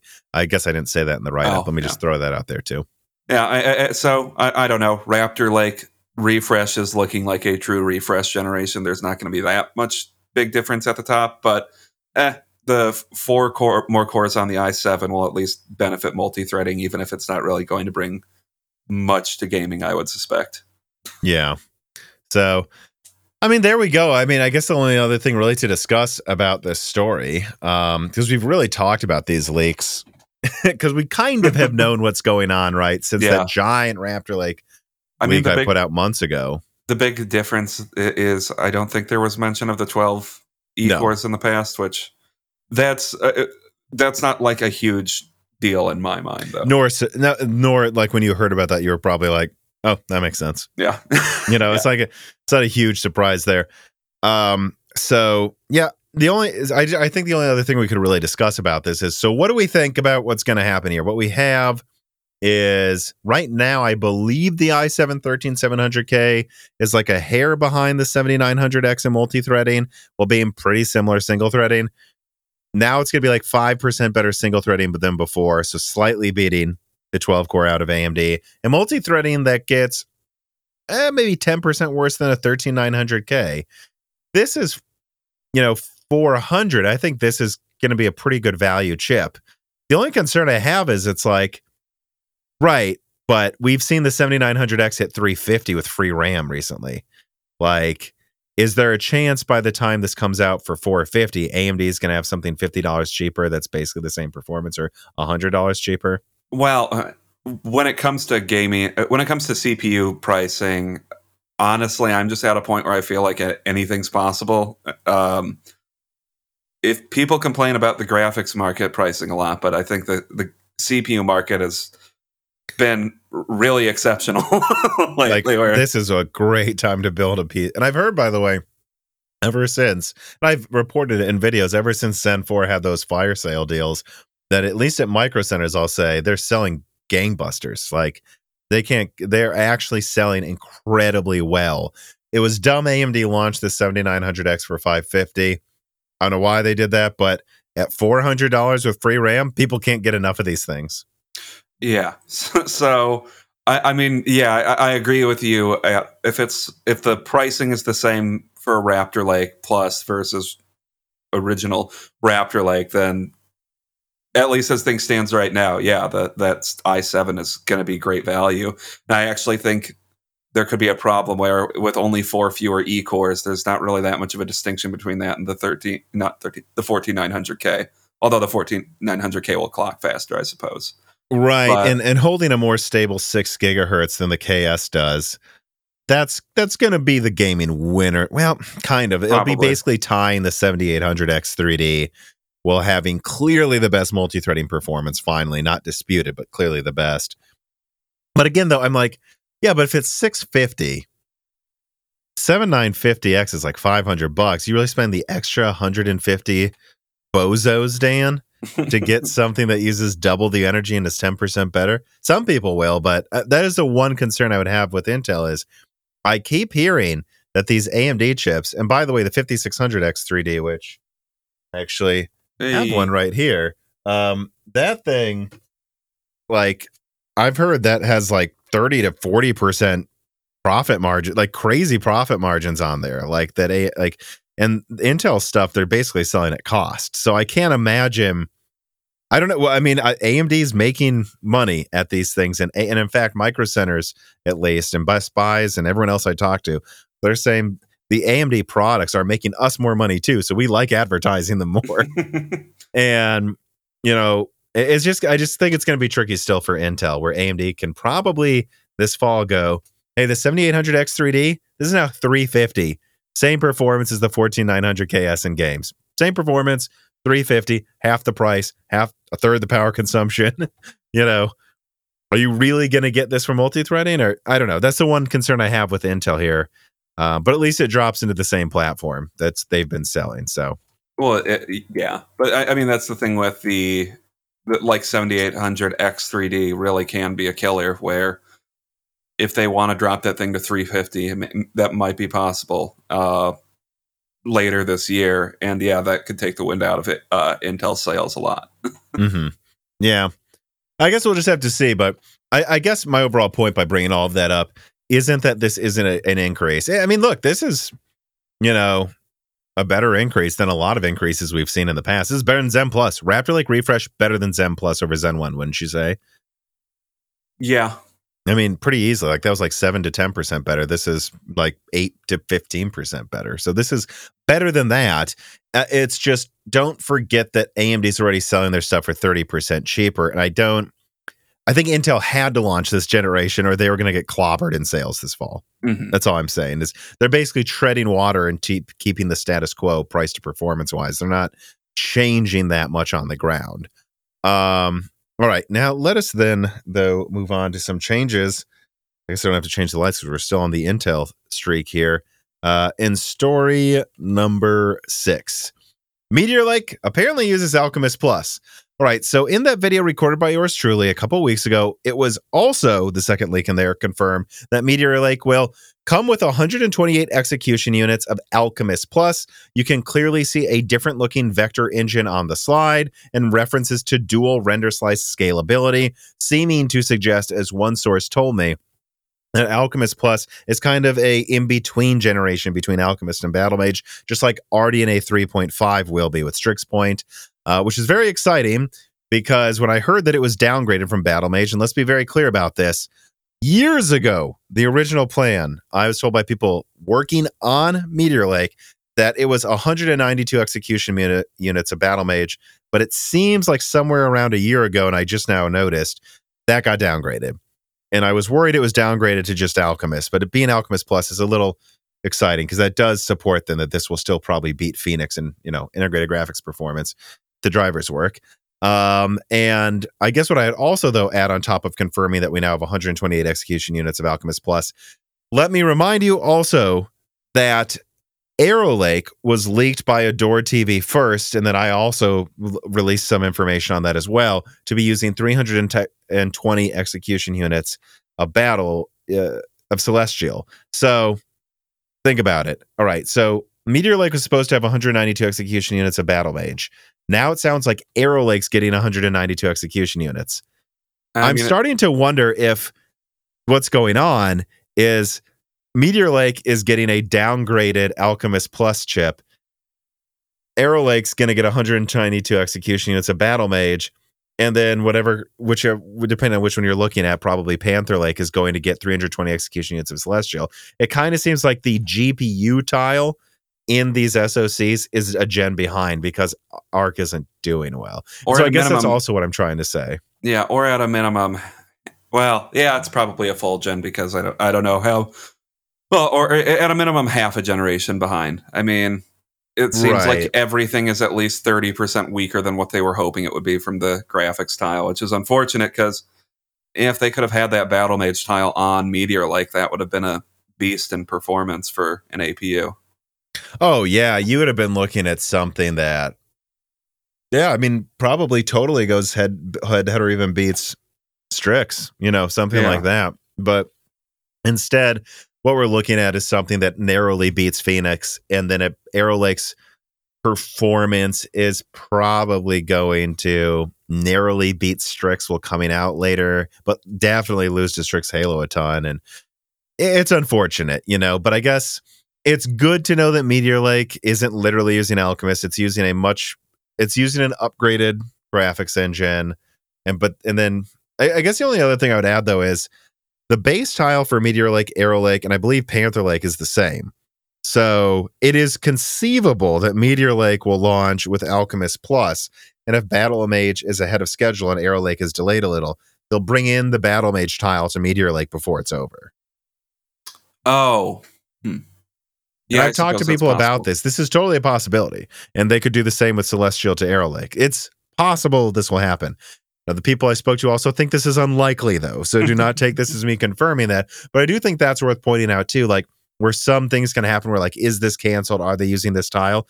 Technically, these base tiles can use all of these upcoming Battlemage, Alchemist Plus, and Celestial architectures that I'm leaking and that Adored is leaked, too. So, like, it's totally conceivable there's tests that have been done with one of them before the other's ready.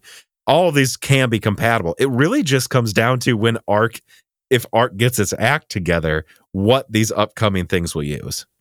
Yeah, I, I mean, I feel like I would be a little bit surprised if that happened at like the end of Meteor Lake, unless Arrow Lake were delayed and they had to come in with a refresh generation. That's what someone basically told me too. Arrow okay. Lake should be coming out soon enough. That that seems unnecessary. But if Arrow Lake were be delayed to twenty twenty-five. And then Battlemage was a little ahead of schedule. You could see like mid next year a Battlemage tile dropping into like a Meteor Lake yeah. refresh. Which, not to sound pessimistic about Intel, but I'm never uh, at this point. Uh, I, I'm never at this point uh, expecting them to ma- meet uh, a, a, a goal date. So yeah, yeah, I, I, uh, or or beat it, beat their goal date at a minimum. Yeah, you know, yeah. Well, speaking of missing uh, release dates, let us move on to story number seven. Battlemage leak reconfirms a nerf generation with potentially just one die. Of the three leak pillars holding up the Moore's Law is Dead leak video from a couple weeks ago, the new Battlemage info is the last of the pillars that we will be covering in this episode. In summary, Battlemage supports P C I E five point oh, and it goes up to at least G D D R six X. Now, I have old roadmaps that show G D D R six, but I'm told that new designs being tested use six X. So I want to point out it's conceivable that it'll use G D D R seven with how delayed this thing is coming out, because the second point, it is planned to launch to desktop second half of twenty twenty-four, from what I'm told. There's Whoa. a narrow chance.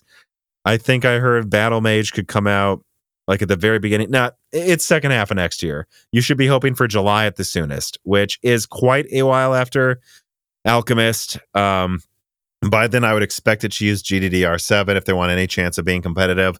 And actually, number three, the only die still in full co- progression that all sources confirm should come out in some manner, at least a laptop, is a low-end two fifty-three millimeter squared four nanometer die with three hundred twenty execution units, a one ninety-two bit bus, and twelve or eight gigabytes of RAM plan. And then there's also a cut-down two fifty-six execution unit model with a one twenty-eight bus, bit bus being tested.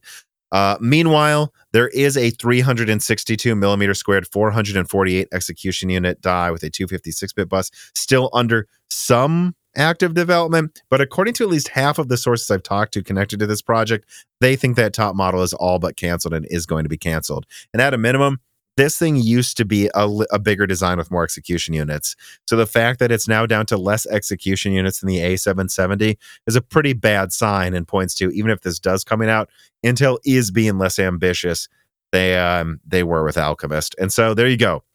What was leaked last year by this channel, where I asked if you should put a fork in ARC, remains true. It seems only one Battlemage die is fully confirmed, and most they will be two, and the top one is less ambitious than Alchemist, and it still kind of feels like ARC is effectively canceled here, with dwindling support and um, aggressiveness going down in the generations as things keep getting basically more and more reduced in scope.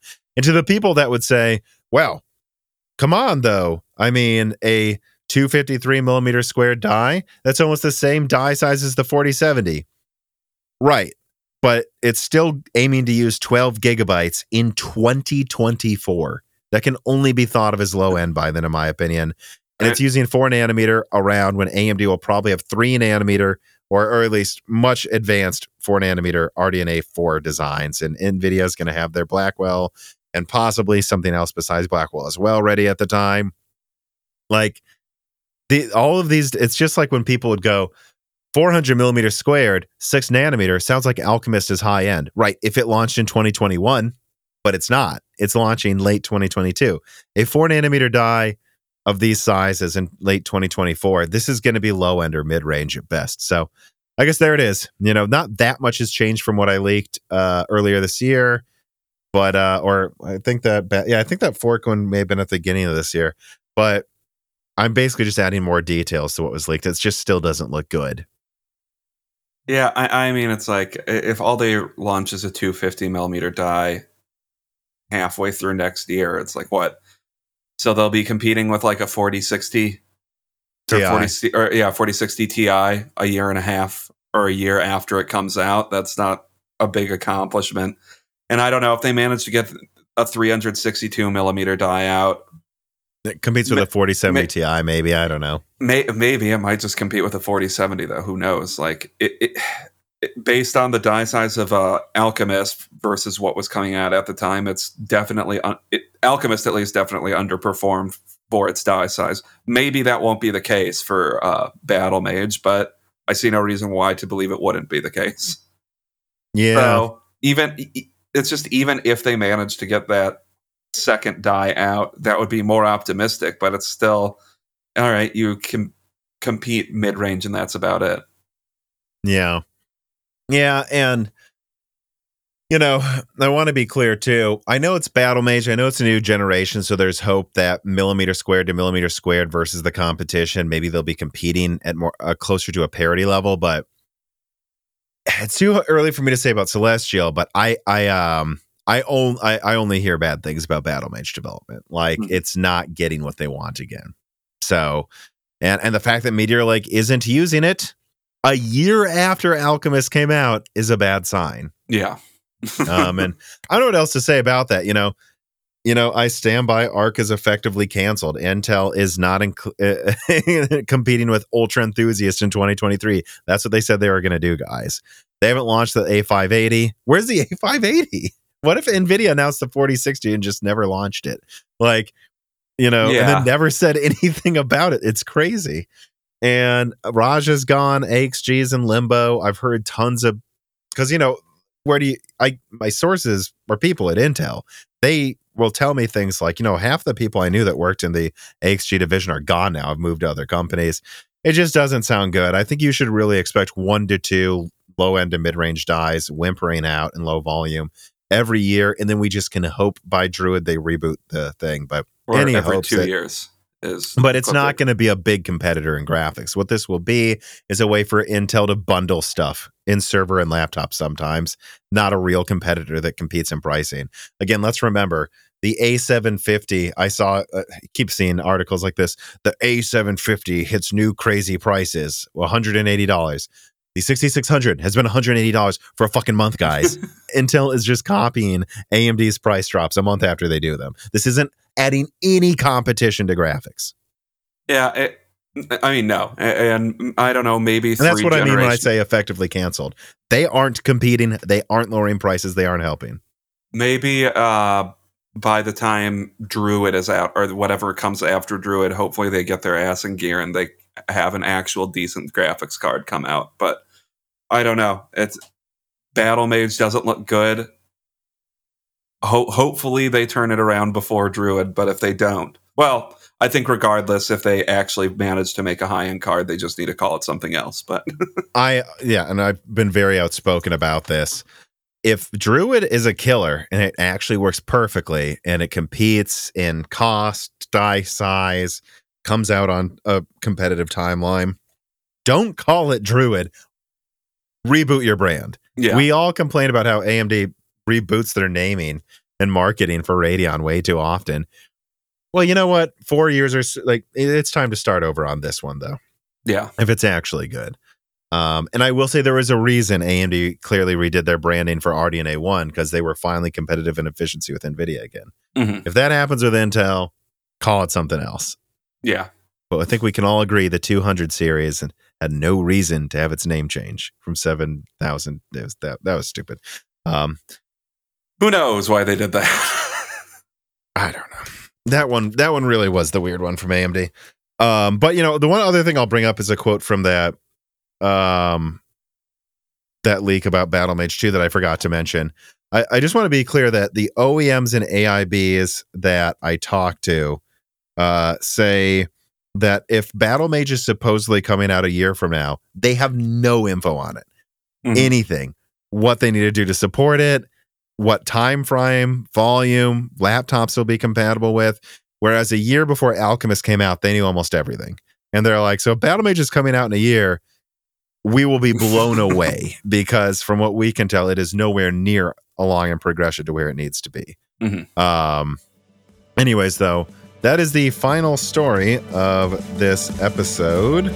For the first half of this year, have you felt like a dog chasing its tail as you scour C D websites and eBay to find any place you can get reasonably priced Microsoft products? Well, you don't need to do that anymore. Just go to c d key offer dot com, the best place to get Microsoft operating systems, office products, select games, and even some gaming hardware peripherals for reasonable prices. And you know, they're always doing special promotions. Right now, in fact, they are doing their mid-year sales event that you're not going to want to miss. So whether you're looking for Steam, E A, Uplay, or PlayStation keys, or of course, Microsoft products or gaming peripherals, support Moore's Law is Dead by using the offer code Broken Silicon for twenty-five percent off all Microsoft products and DieString for three percent off everything else on the website. Support Moore's Law is Dead by supporting one of our best long-term sponsors, c d key offer dot com today.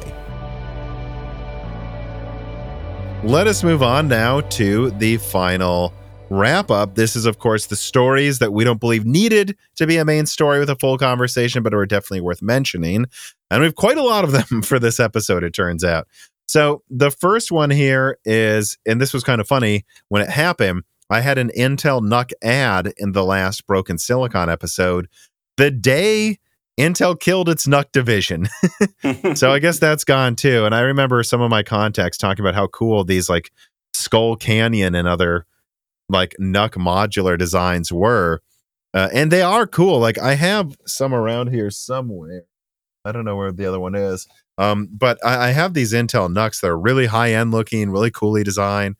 Um, it's, And of course, it, there will still be N U Cs out there, they're just not going to be officially supported by Intel with any real requirements or specs. And I don't know, I guess this is just yet another casualty of Intel killing yeah. off stuff it doesn't need. Like, I, most people don't even know this exists. So yeah, I, I mean, I don't think N U Cs really ever took off that much, like f- specifically from Intel to the consumer. I mean, mini P C is obviously like a class of P C that a bunch of people get. And at the end of the day, it's not going to be too damaging, I think, because there are still companies that are making good mini P Cs. But right, without needing any official support from A M D or something. Yeah. So I, I, at the end of the day, I think it will be fine. But um, Ryzen five seventy-five hundred F surfaces, possibly. Uh, well, so this is interesting here. Let me see what the specs say on this one. Yeah, the G P U mode. Yeah. So this is a weird one. It seems like people think the seventy-five hundred F is either Little Phoenix yields disabled for desktop or something, or of course what you would expect, just the disabled integrated graphics on it. Um, and it seems like this would be like a six core, twelve thread, but four of the cores boost lower Little Phoenix used for desktop with like the integrated graphics disabled or cut down massively. I don't know. It's interesting. Yeah. Uh, I, I mean, it'll be interesting to see if that is uh, just coming to desktop before like anybody actually talks about it. But yeah, I, again, there's a reason this isn't a main story. I just thought it was worth pointing out this thing might be coming out. It might even use Little Phoenix. Um, additionally, uh, this was something we should have had on the wrap up the last news episode, but I forgot to add it. But more roadmaps have emerged showing Granite Ridge with Navi three point five. Um, for A M five, suggesting that the I O die um, for Zen five on desktop, it's going to probably have some minor updates for little mm-hmm. accelerators and faster RAM support, but it might also go from two R D N A two cores to two or four R D N A three point five graphics cores, which I will say this is an old enough looking roadmap that I don't know if this is recent, and I do know a lot of stuff has been reduced in scope. But I think it's worth pointing out that that seemed like common sense to me if they're going to update the I O die. Like, you might as well use the same I O die for Zen four and Zen five, or if you're going to update it with new accelerators, you might as well give it R D N A three point five, I think. Yeah, I like you said, uh, if it has a slightly updated R D N A three point five, that's less interesting than the fact that, just the fact that they're updating the I O die at all, which, like you said, sounds like they could be making bigger upgrades, which would be cool. Yeah. Um, also, uh, the next one here, Gigabyte is apparently preparing a triple fan, low profile R T X forty sixty, like forty sixty, like one that can fit in a small form factor, like desk, like business case with a half width mm-hmm. graphics card. I think that's interesting looking. Although I would say that almost suggests the forty sixty should really be called the forty fifty. That, and to go back to one of the themes of this episode, it's a little annoying how overdesigned so many of these graphics cards are. When this doesn't look like uh, this lo- looks like a pretty uh, strong cooler for a uh, low profile. Well, build, it has an but, eight pin, even though it's low profile, which is interesting. But it, yeah, I know. Like this is, isn't like a low profile card from like two thousand twelve where there's like a little like forty millimeter fan on it or something. Like this is a, a well-built card, but they can fit it in low profile. We're w- just wasting a bunch of freaking copper and me- uh, I don't remember what the fins are. Oh, steel probably. Well, yeah, but I think this will use one hundred watts, Dan, not seventy-five watts. Yeah, I know. So it's they're just tiny baby fans. I don't know. But it's three tiny baby fans. I know. Could they probably make do with two? I I don't know. I might disagree with you, Dan. I, I don't know if it's dumb or not, uh, no, or, or should I say necessary or not, but it might be good for a one hundred watt card since they're one-fourth the size of the fan to have three of them. No, I'm saying to compare this to the uh, larger G P Us that are currently on the market, that they can manage to make a forty sixty get be cooled by this little thing. And I'm oh, sure it's you're lo- saying it the other way. Yeah. I just assume you're saying three equals bad. What you're saying is, guys, they're making a forty sixty low profile. None of them need to be the size of a forty ninety. Yeah, and like this looks I'm better. Bu- this looks better built than most low pro- profile G P Us I've seen in the past. But still, this is dumb. These cards are dumb. They can make a they can make it these things smaller and fit into smaller cases. Like, look at this thing. The forty sixty could be like this size the entire time, and the forty seventy could be the size of, yeah, I know. Yeah, I see I, what you're saying. Yeah, I, I, I don't know. This is proof I, that all these other coolers are a waste of space. Yeah, I, I don't know how many of these they're going to make. I don't think many people even make low-profile cases at this point, but it's kind of cool. Yeah, but again, you would agree with me, right? Well, this kind of suggests this should be called a forty fifty, though, right? One... One could certainly say that, Tom, the, that they're up half a half to a full thing, uh, section segment. With, uh, segment with every freaking card that's come out this year. All right, so I thought this was interesting too. G P D is launching a seventy-six hundred M X T, so a more efficient seventy-six hundred, uh, and basically a small power brick looking thing that can plug into any laptop with Thunderbolt or Oculink to add a more powerful graphics card. I think that's pretty odd. That's pretty interesting. Uh, I mean, G P D is an interesting company where they make a bunch of products that I probably wouldn't spend the money on them because, but they're, I think, the most interesting company that's like making portable, like laptop, like really small laptop designs and stuff like that, and desktop replacements. Um, Like, this is expensive, but this is really cool to pair with. Yeah, I was going to say, I'm just looking at this right now. Um, Like, it's a cool idea, but at eight, at seven hundred, well, six fifty five for the crowdfunding, and then eight hundred for retail. Eight hundred for retail to get an R X seventy six hundred. Even if you're adding that to the laptop, guys, I can get a seventy six hundred and build an entire desktop for the price of this brick. And anytime people point out eGPUs, I go, it just always seems like the overall package is twice the price it should be. If this was four hundred dollars. So you're getting a seventy-six hundred and all of the other accoutrements, sure. But at eight hundred, uh, uh, for these reasons, sharks, I'm out. Yeah, the eGPU thing is, it's always, it's constantly almost really cool, but I, I just think it needs to be two hundred dollars cheaper than what it is on average for it to start making sense in my mind. Yeah. Um, also, it seems the Asus R O G Ally has an overheating issue that causes S D card readers to not the S D card reader in it to not work. Um, that's unfortunate. I mean, I think we agreed that the Ally versus the uh, Steam Deck was the Steam Deck kind of wins out, but eh, I, I thought it was better engineered than that. Hopefully, they can solve the issue. Yeah, not much to add. It's just kind of news there. Um, and also Ratchet and Clank minimum requirements are out there. And this is an interesting one because they are claiming at seven twenty p thirty, you can get the game to work with a hard drive, which, you know, we talked, you know, actually, I think we talked about this offline that mm-hmm. because they had said it's coming to P C and they'll have minimum requirements out soon. And I said to you, I believe we were playing Age of Empires or something, you know what, Dan, I think there's going to be people that claim, oh, see, this doesn't need the S S D to run, and I'm going to have to tell everybody on a podcast, guys, it's running in four K, and, and that's why it needs the PlayStation five S S D.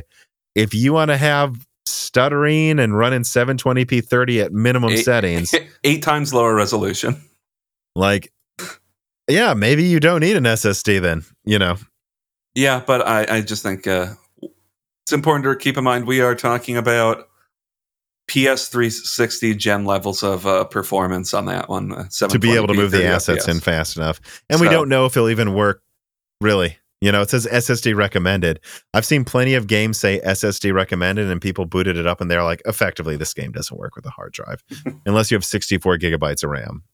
Um, so, so I don't know. I mean, and then, of course, the ultimate ray tracing mode, they want you to have probably one of the faster S S Ds and thirty-two gigabytes of RAM, which again, remember, if you program a game correctly, yeah, you might not need the PlayStation five's S S D, but you still need a decently fast S S D and then double the RAM to make up for that or triple the RAM total because they're saying you want at least a forty eighty. So at least sixteen gigabyte graphics card, thirty-two gigabytes of D RAM. So you're looking at forty-eight gigabytes. Yeah, you're looking at triple the RAM of the P S five to be able to run, you know, the maximum settings. That, that's not really a surprise to me. They can, they could get that to work.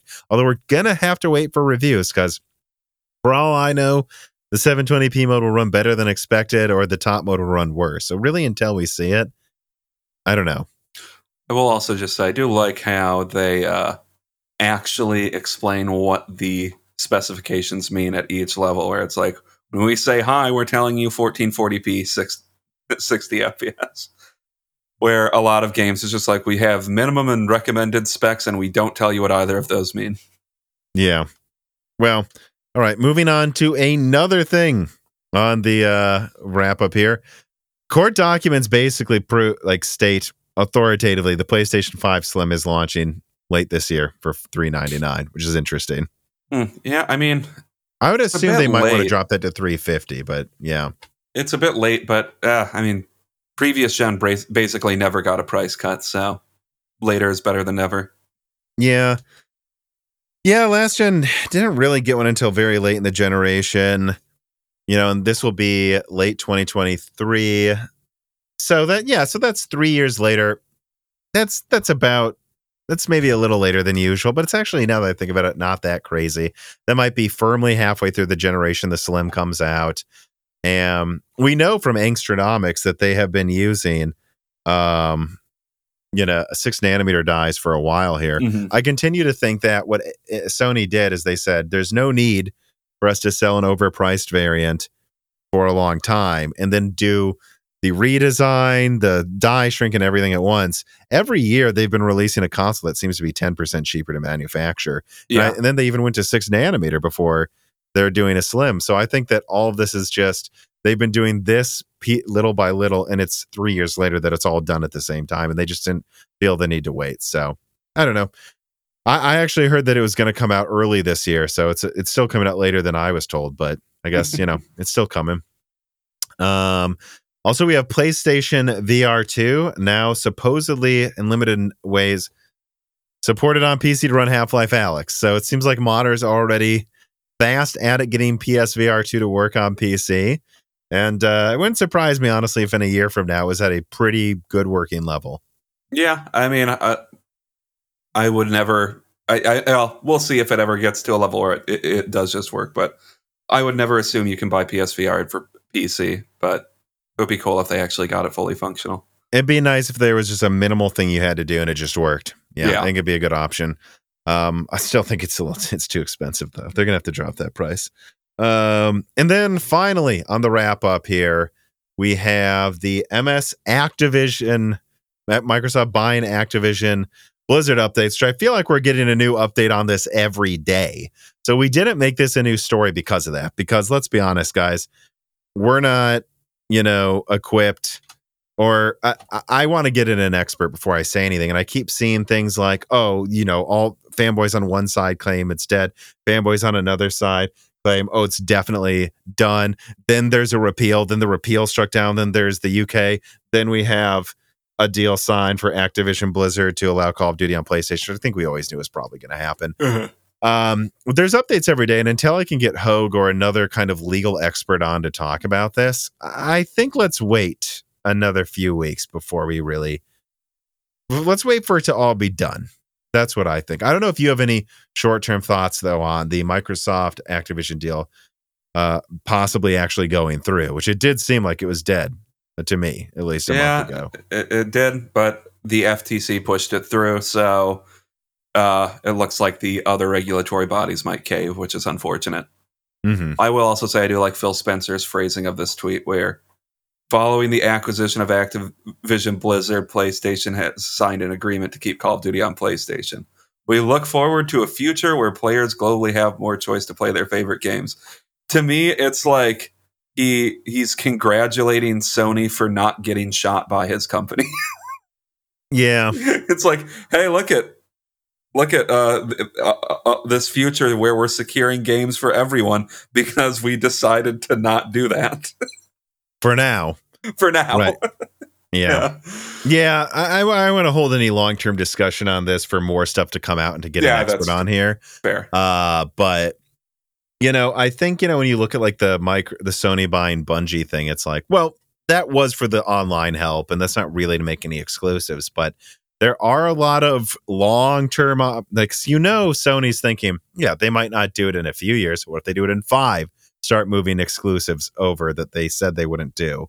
Mm-hmm. Um, you know, kind of from what I've heard about Starfield, actually, is that uh, that was going to be marketed heavily on PlayStation was the rumor. And then Microsoft dropped in and was huh. like, we got it. We got to get not just this, but we got to get all of. Well, at, I, I, I think there were definitely signs that uh, there was Bethesda. Saying, we need to get Bethesda and stop this from happening. And that's why they overpaid that much for it. Well, there were definitely signs that uh, Sony and Bethesda were starting starting to get in bed with each other before the deal happened, like with the Deathloop exclusivity. Right, because there was Deathloop, and I heard, you know, I heard rumors that Sony was trying to secure Starfield as well, for, maybe even as a PlayStation exclusive. I think this is that Microsoft. Microsoft and came in and said, we can't let that happen. I'm very glad that didn't happen with Starfield, because Bethesda games need to be completed by modders, so... Yeah, they need. Yeah, you should only be playing Bethesda Studio games on P C because that's the only place it's probably going to work. Which, yeah. when we see it's running thirty frames on Xbox, I continue to be right about this in my opinion. yeah, but um, yeah, I don't know. I just, I just don't like seeing these companies buy up more stuff either way. And, and you know, Sony's sitting there going, "Okay, well, if we ever need to make another one of these things exclusive, we now own a bunch of stuff." And you can bet they're probably going for Square Enix now, pretty hard. Yeah, I mean, Square Enix, I, I know Square Enix is way smaller than Activision, but that would still be a giant purchase that I don't want to happen either.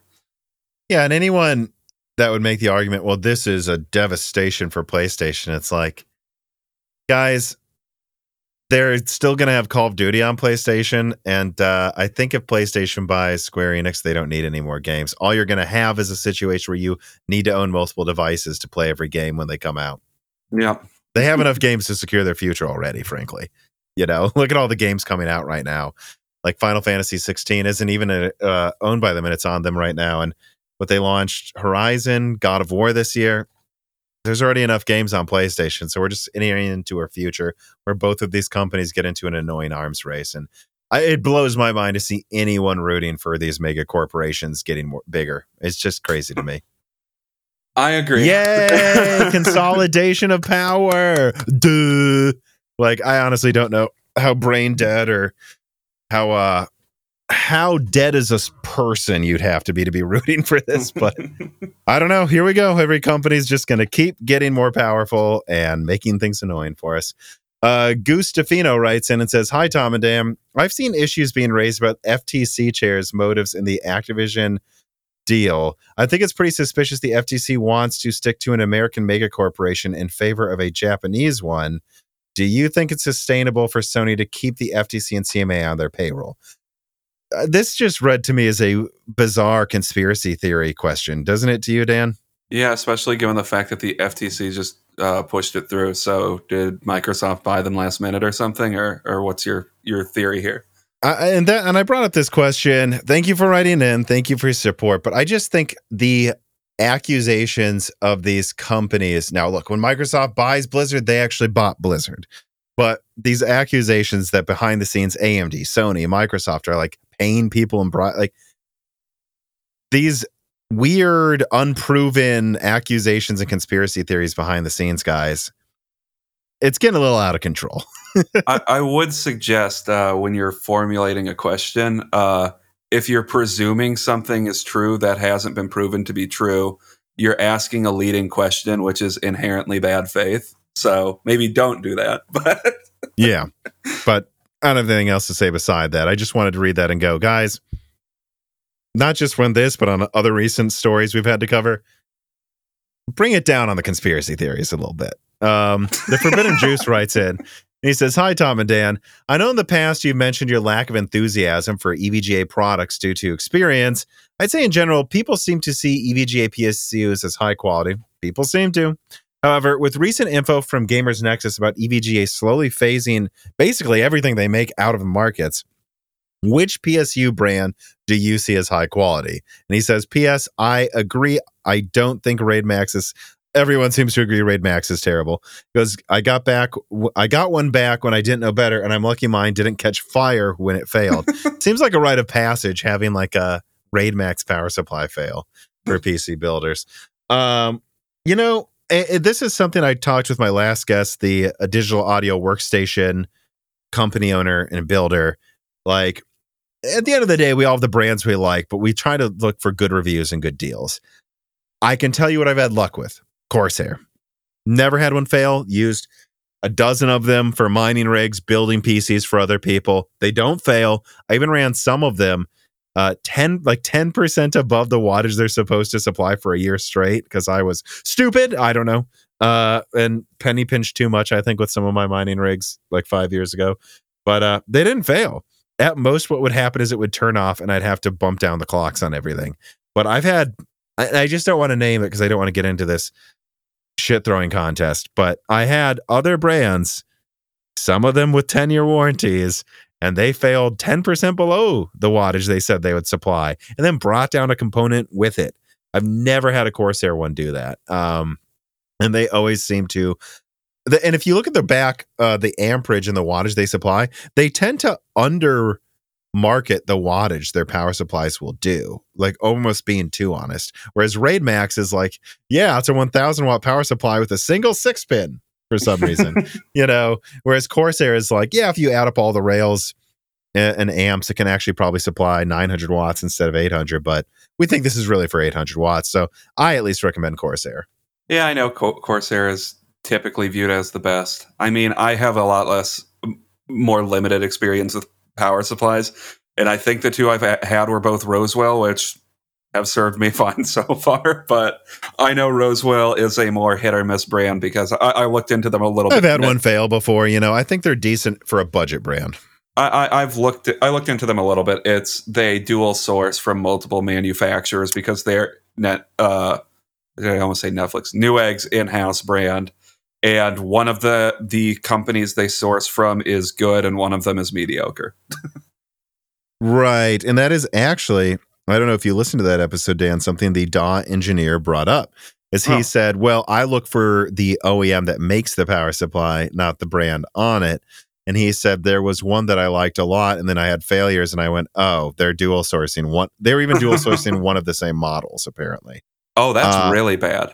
Oh, I know. And I didn't, he didn't, he did the same thing I did. He didn't want to say which one, but you know, I, I, I think Rose, I've had decent, um, I've never had, I've had Rosewell fail. I've never had one break a component with it. Whereas I did with an E V G A one, uh, mm-hmm. and with another one that was terrible. I mean, you know, like, yeah. So I'll just say, I think Rosewell's typically good for budget, but don't push it hard. And I think, in my experience, Corsair is legendary, and I, and and the other ones that people recommend as equal have not been. And I've used dozens of these things, guys. and, and all the other ones, you know, hit or miss for me. I don't even remember the names of them. I've had to send back several power supplies. I don't remember the names of the other ones though. Yeah. But you know, never a Corsair for me. I've had good luck in the U S with them at least.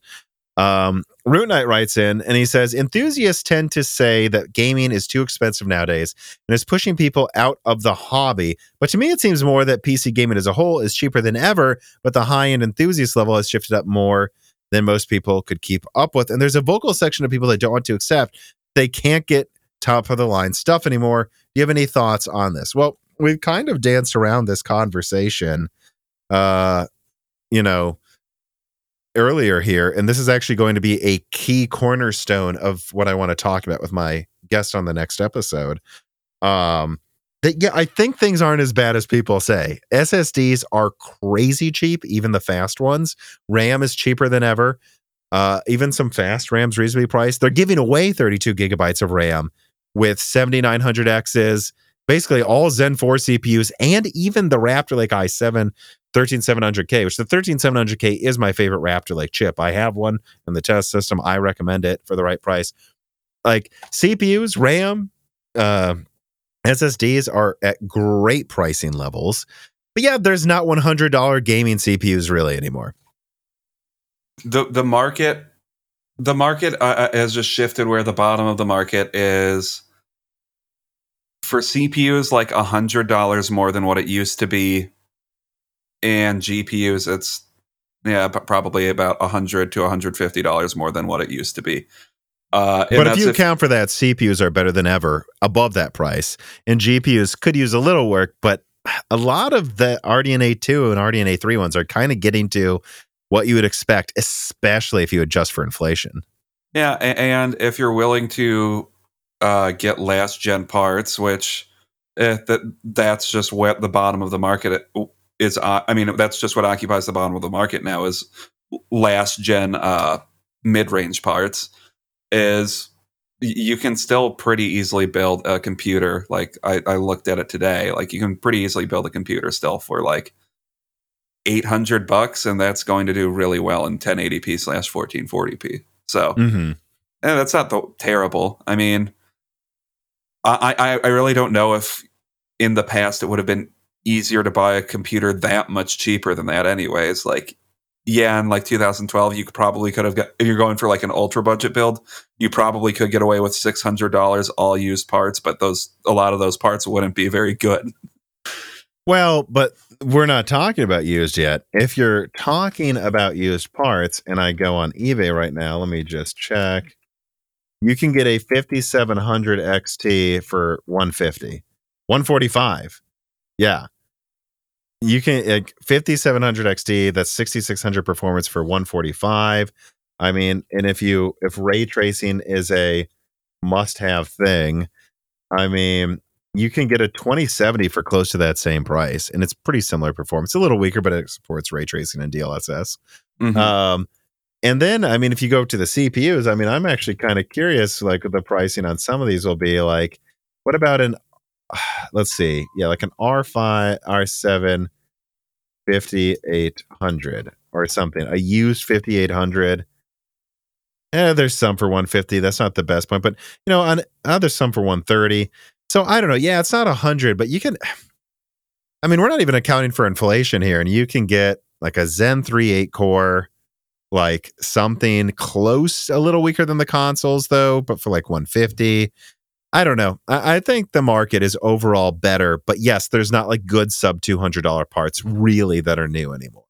And or, or it's very rare that those exist, unless right. you're willing to go like two generations back with like a C P U or something, if those are even still available. but but yeah, so I, I honestly think things are back to normal for the most part, with the exception that you still have some wonky pricing from Nvidia on a few parts, and then there's the sub two hundred dollars market's basically dead, and eight gigabyte V RAM issue complicates it.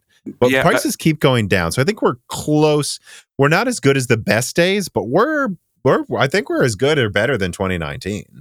Well, I, I just think the other thing, the fact, keep in mind with um, the current market is where like the big components that everybody likes talking about a bunch, C P Us and G P Us, are generally speaking up over the past few years. I think other parts are down. Uh, a lot, actually. Yeah, yeah, where it's like, I was, like you can get sixteen gigs of D D R four right now for thirty-five bucks. um so like stuff like that's down a lot.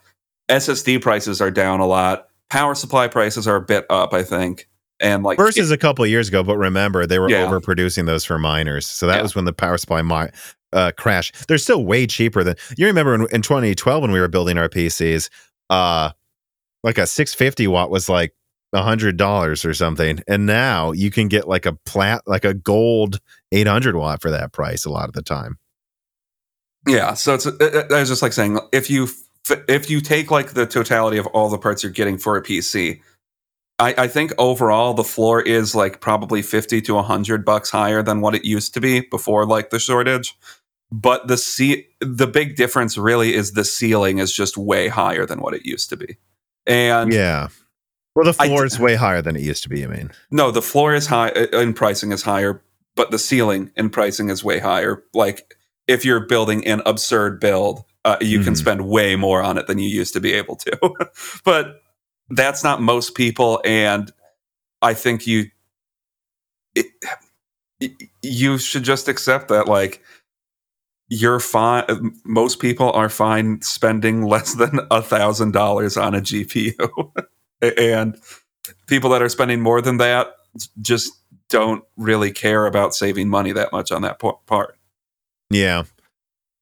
Yeah. I mean, I think I agree there. It's, it's, it's just, you know, I, I you know, the comment, I, I pretty much totally agree with it.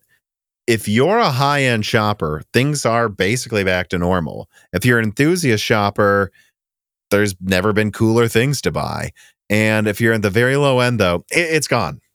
And that still probably makes it feel pretty bad to a lot of people. But mm-hmm. yeah, well, I'll be talking about that with my upcoming guest. Don't lose sight on how much a lot of things have improved, though. Like whether you're high or low end, RAM and S S Ds being cheaper. S S Ds are getting absurd. It's like thirty dollars for a terabyte now sometimes. Like, that has to be a factor, guys. Like, and you have to remember, even ten years ago, power supplies were terrible.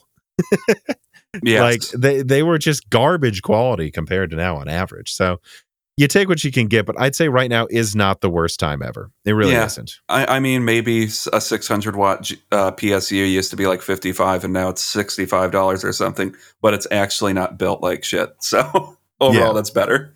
Yeah. Um, all right. Well, that's all the stories, all of the uh, reader mails and uh, wrap up stuff we had to talk about, Dan. Any last words for people? I don't think so. Okay, well, just a reminder to everybody, double check that you're subscribed to the Moore's Law is Dead YouTube channel and ring the bell button so you don't miss upcoming content. Um, you know, if you can support us on Patreon, it's just two dollars a month. You'll get a new DieString. One just came out. I talked to someone at Nvidia about what D L S S actually requires to function at each level.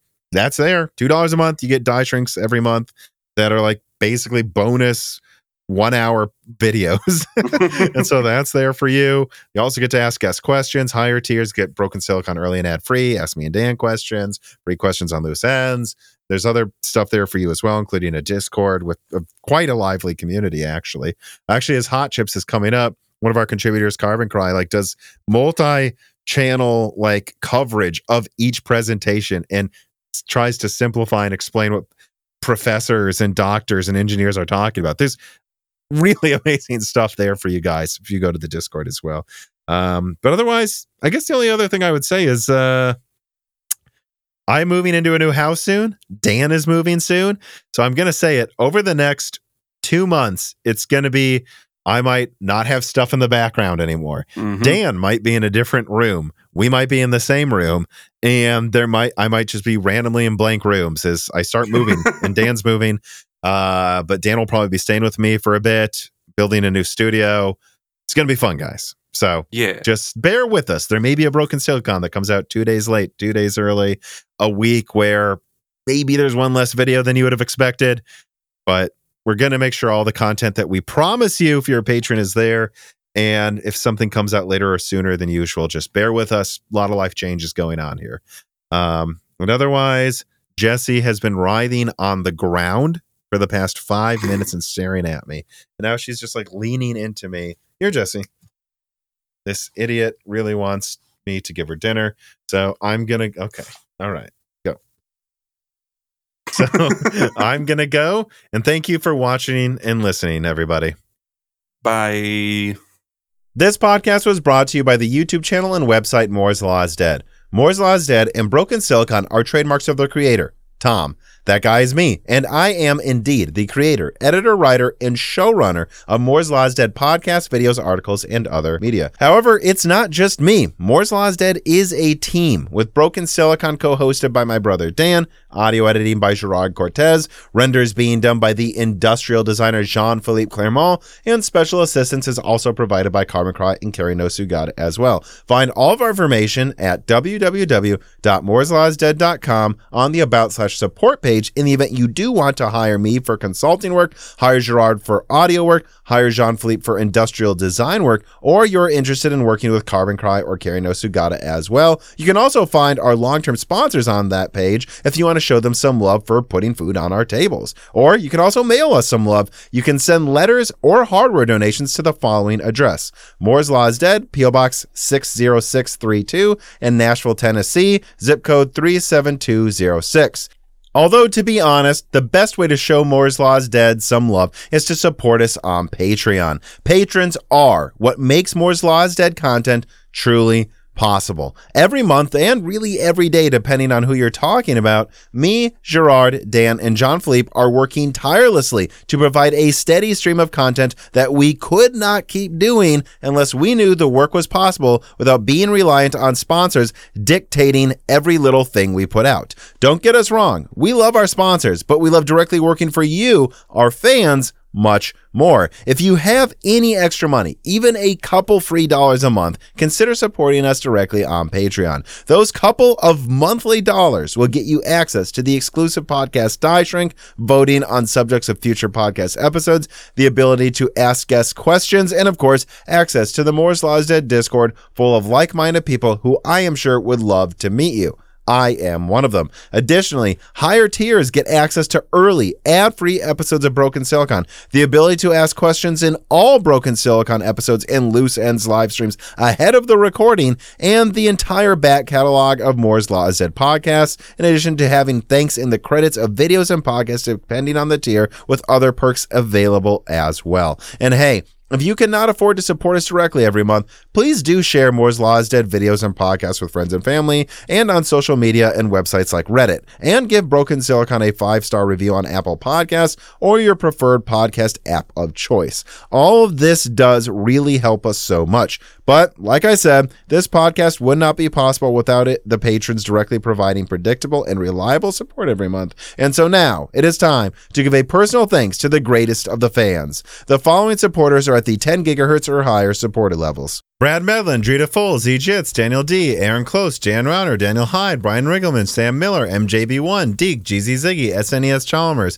Jerome Ferreira, Andrew S, Falcom Malev, General Drips, Jensen Wang, Nathan Mose, Eric Jackson, Sarcastro, Evan Dingle, Greg Wanchek, Chris Rich, Nicholas Buckner, Benjamin Cannon, Jonathan, Jesse Jaskowiak, three D S eight, Halbuma, Blake, hard four room dot com, Franco Frederick, Shredbird, Doctor Forbin, Jake Dude twenty-three, Jake Martin, Zlicky, Ricky Tan, Christopher A. Butler, Stefan Hart, Meat and Pork, Stu, Tim Robb, Ian Clifford, Travis Gooding, Nanian, Sammy Malas, Deepest Learners, Mad, Zutsu Taylor, Stephen Coates, Michael McGee, Greg, Patrick Crow, Stefan, Jordan Simkovic, Amiable Chief, Wenwang, Tommy, Mark Mitchell, Julian Leaked, I Should, Mark Raidmaker, The Boss Haas, James Anderson, Cole Attic, Jensen N, Cameron, Wesley Sager, Henry Zhang, Michelle Pell, D three one three three seven Antics, Roger Davies, Cameron, Hexapuma, Chrysantine, Meyer Techrance, Reginald Ayre, T. Cottom, Jackson Miller, Gregory S. Ecker, Neith Razink, The Eternal Dreamers, J S M M H, Gaiman Since Reagan, Jeff Sadler, A W S Danny, Loophole thirty-five, Winstar, James I. Rader, Corey Leonard, Little Germany, Shay, Milton, Pulse Media, Dave Schultz, Mac Daffy, Stephen Dick, Chuck Liddon, Brett Jones, Austin Haggerty, Justin Bussell, i seven eleven seven hundred K, Joe Foot, Hardland, Slushboss, C two, Jansen Angima, Joseph Kelly, Samuel Park, Keith Moore, Him Sagung, Tails two two nine nine, Brian Wright, John, Sifos, Ertorus, The Forbidden Juice, Fenty C Z, Kiko Sato, Toka, R B Racer, Me Valverga, A C, Colin Tidards, Lord Starstream, Michael Cozy, Doctor J. Matt, Alex Vega, Free D, John Swin, Rodent B C, Terminal Junkie, Brian Wright, Jed Baldwin, Joe LaMartina, Kikum, Elbergun, Solarize, eighty, Christopher Ricks, Jamie Whitworth, and of course, thank you to Sahara for the music.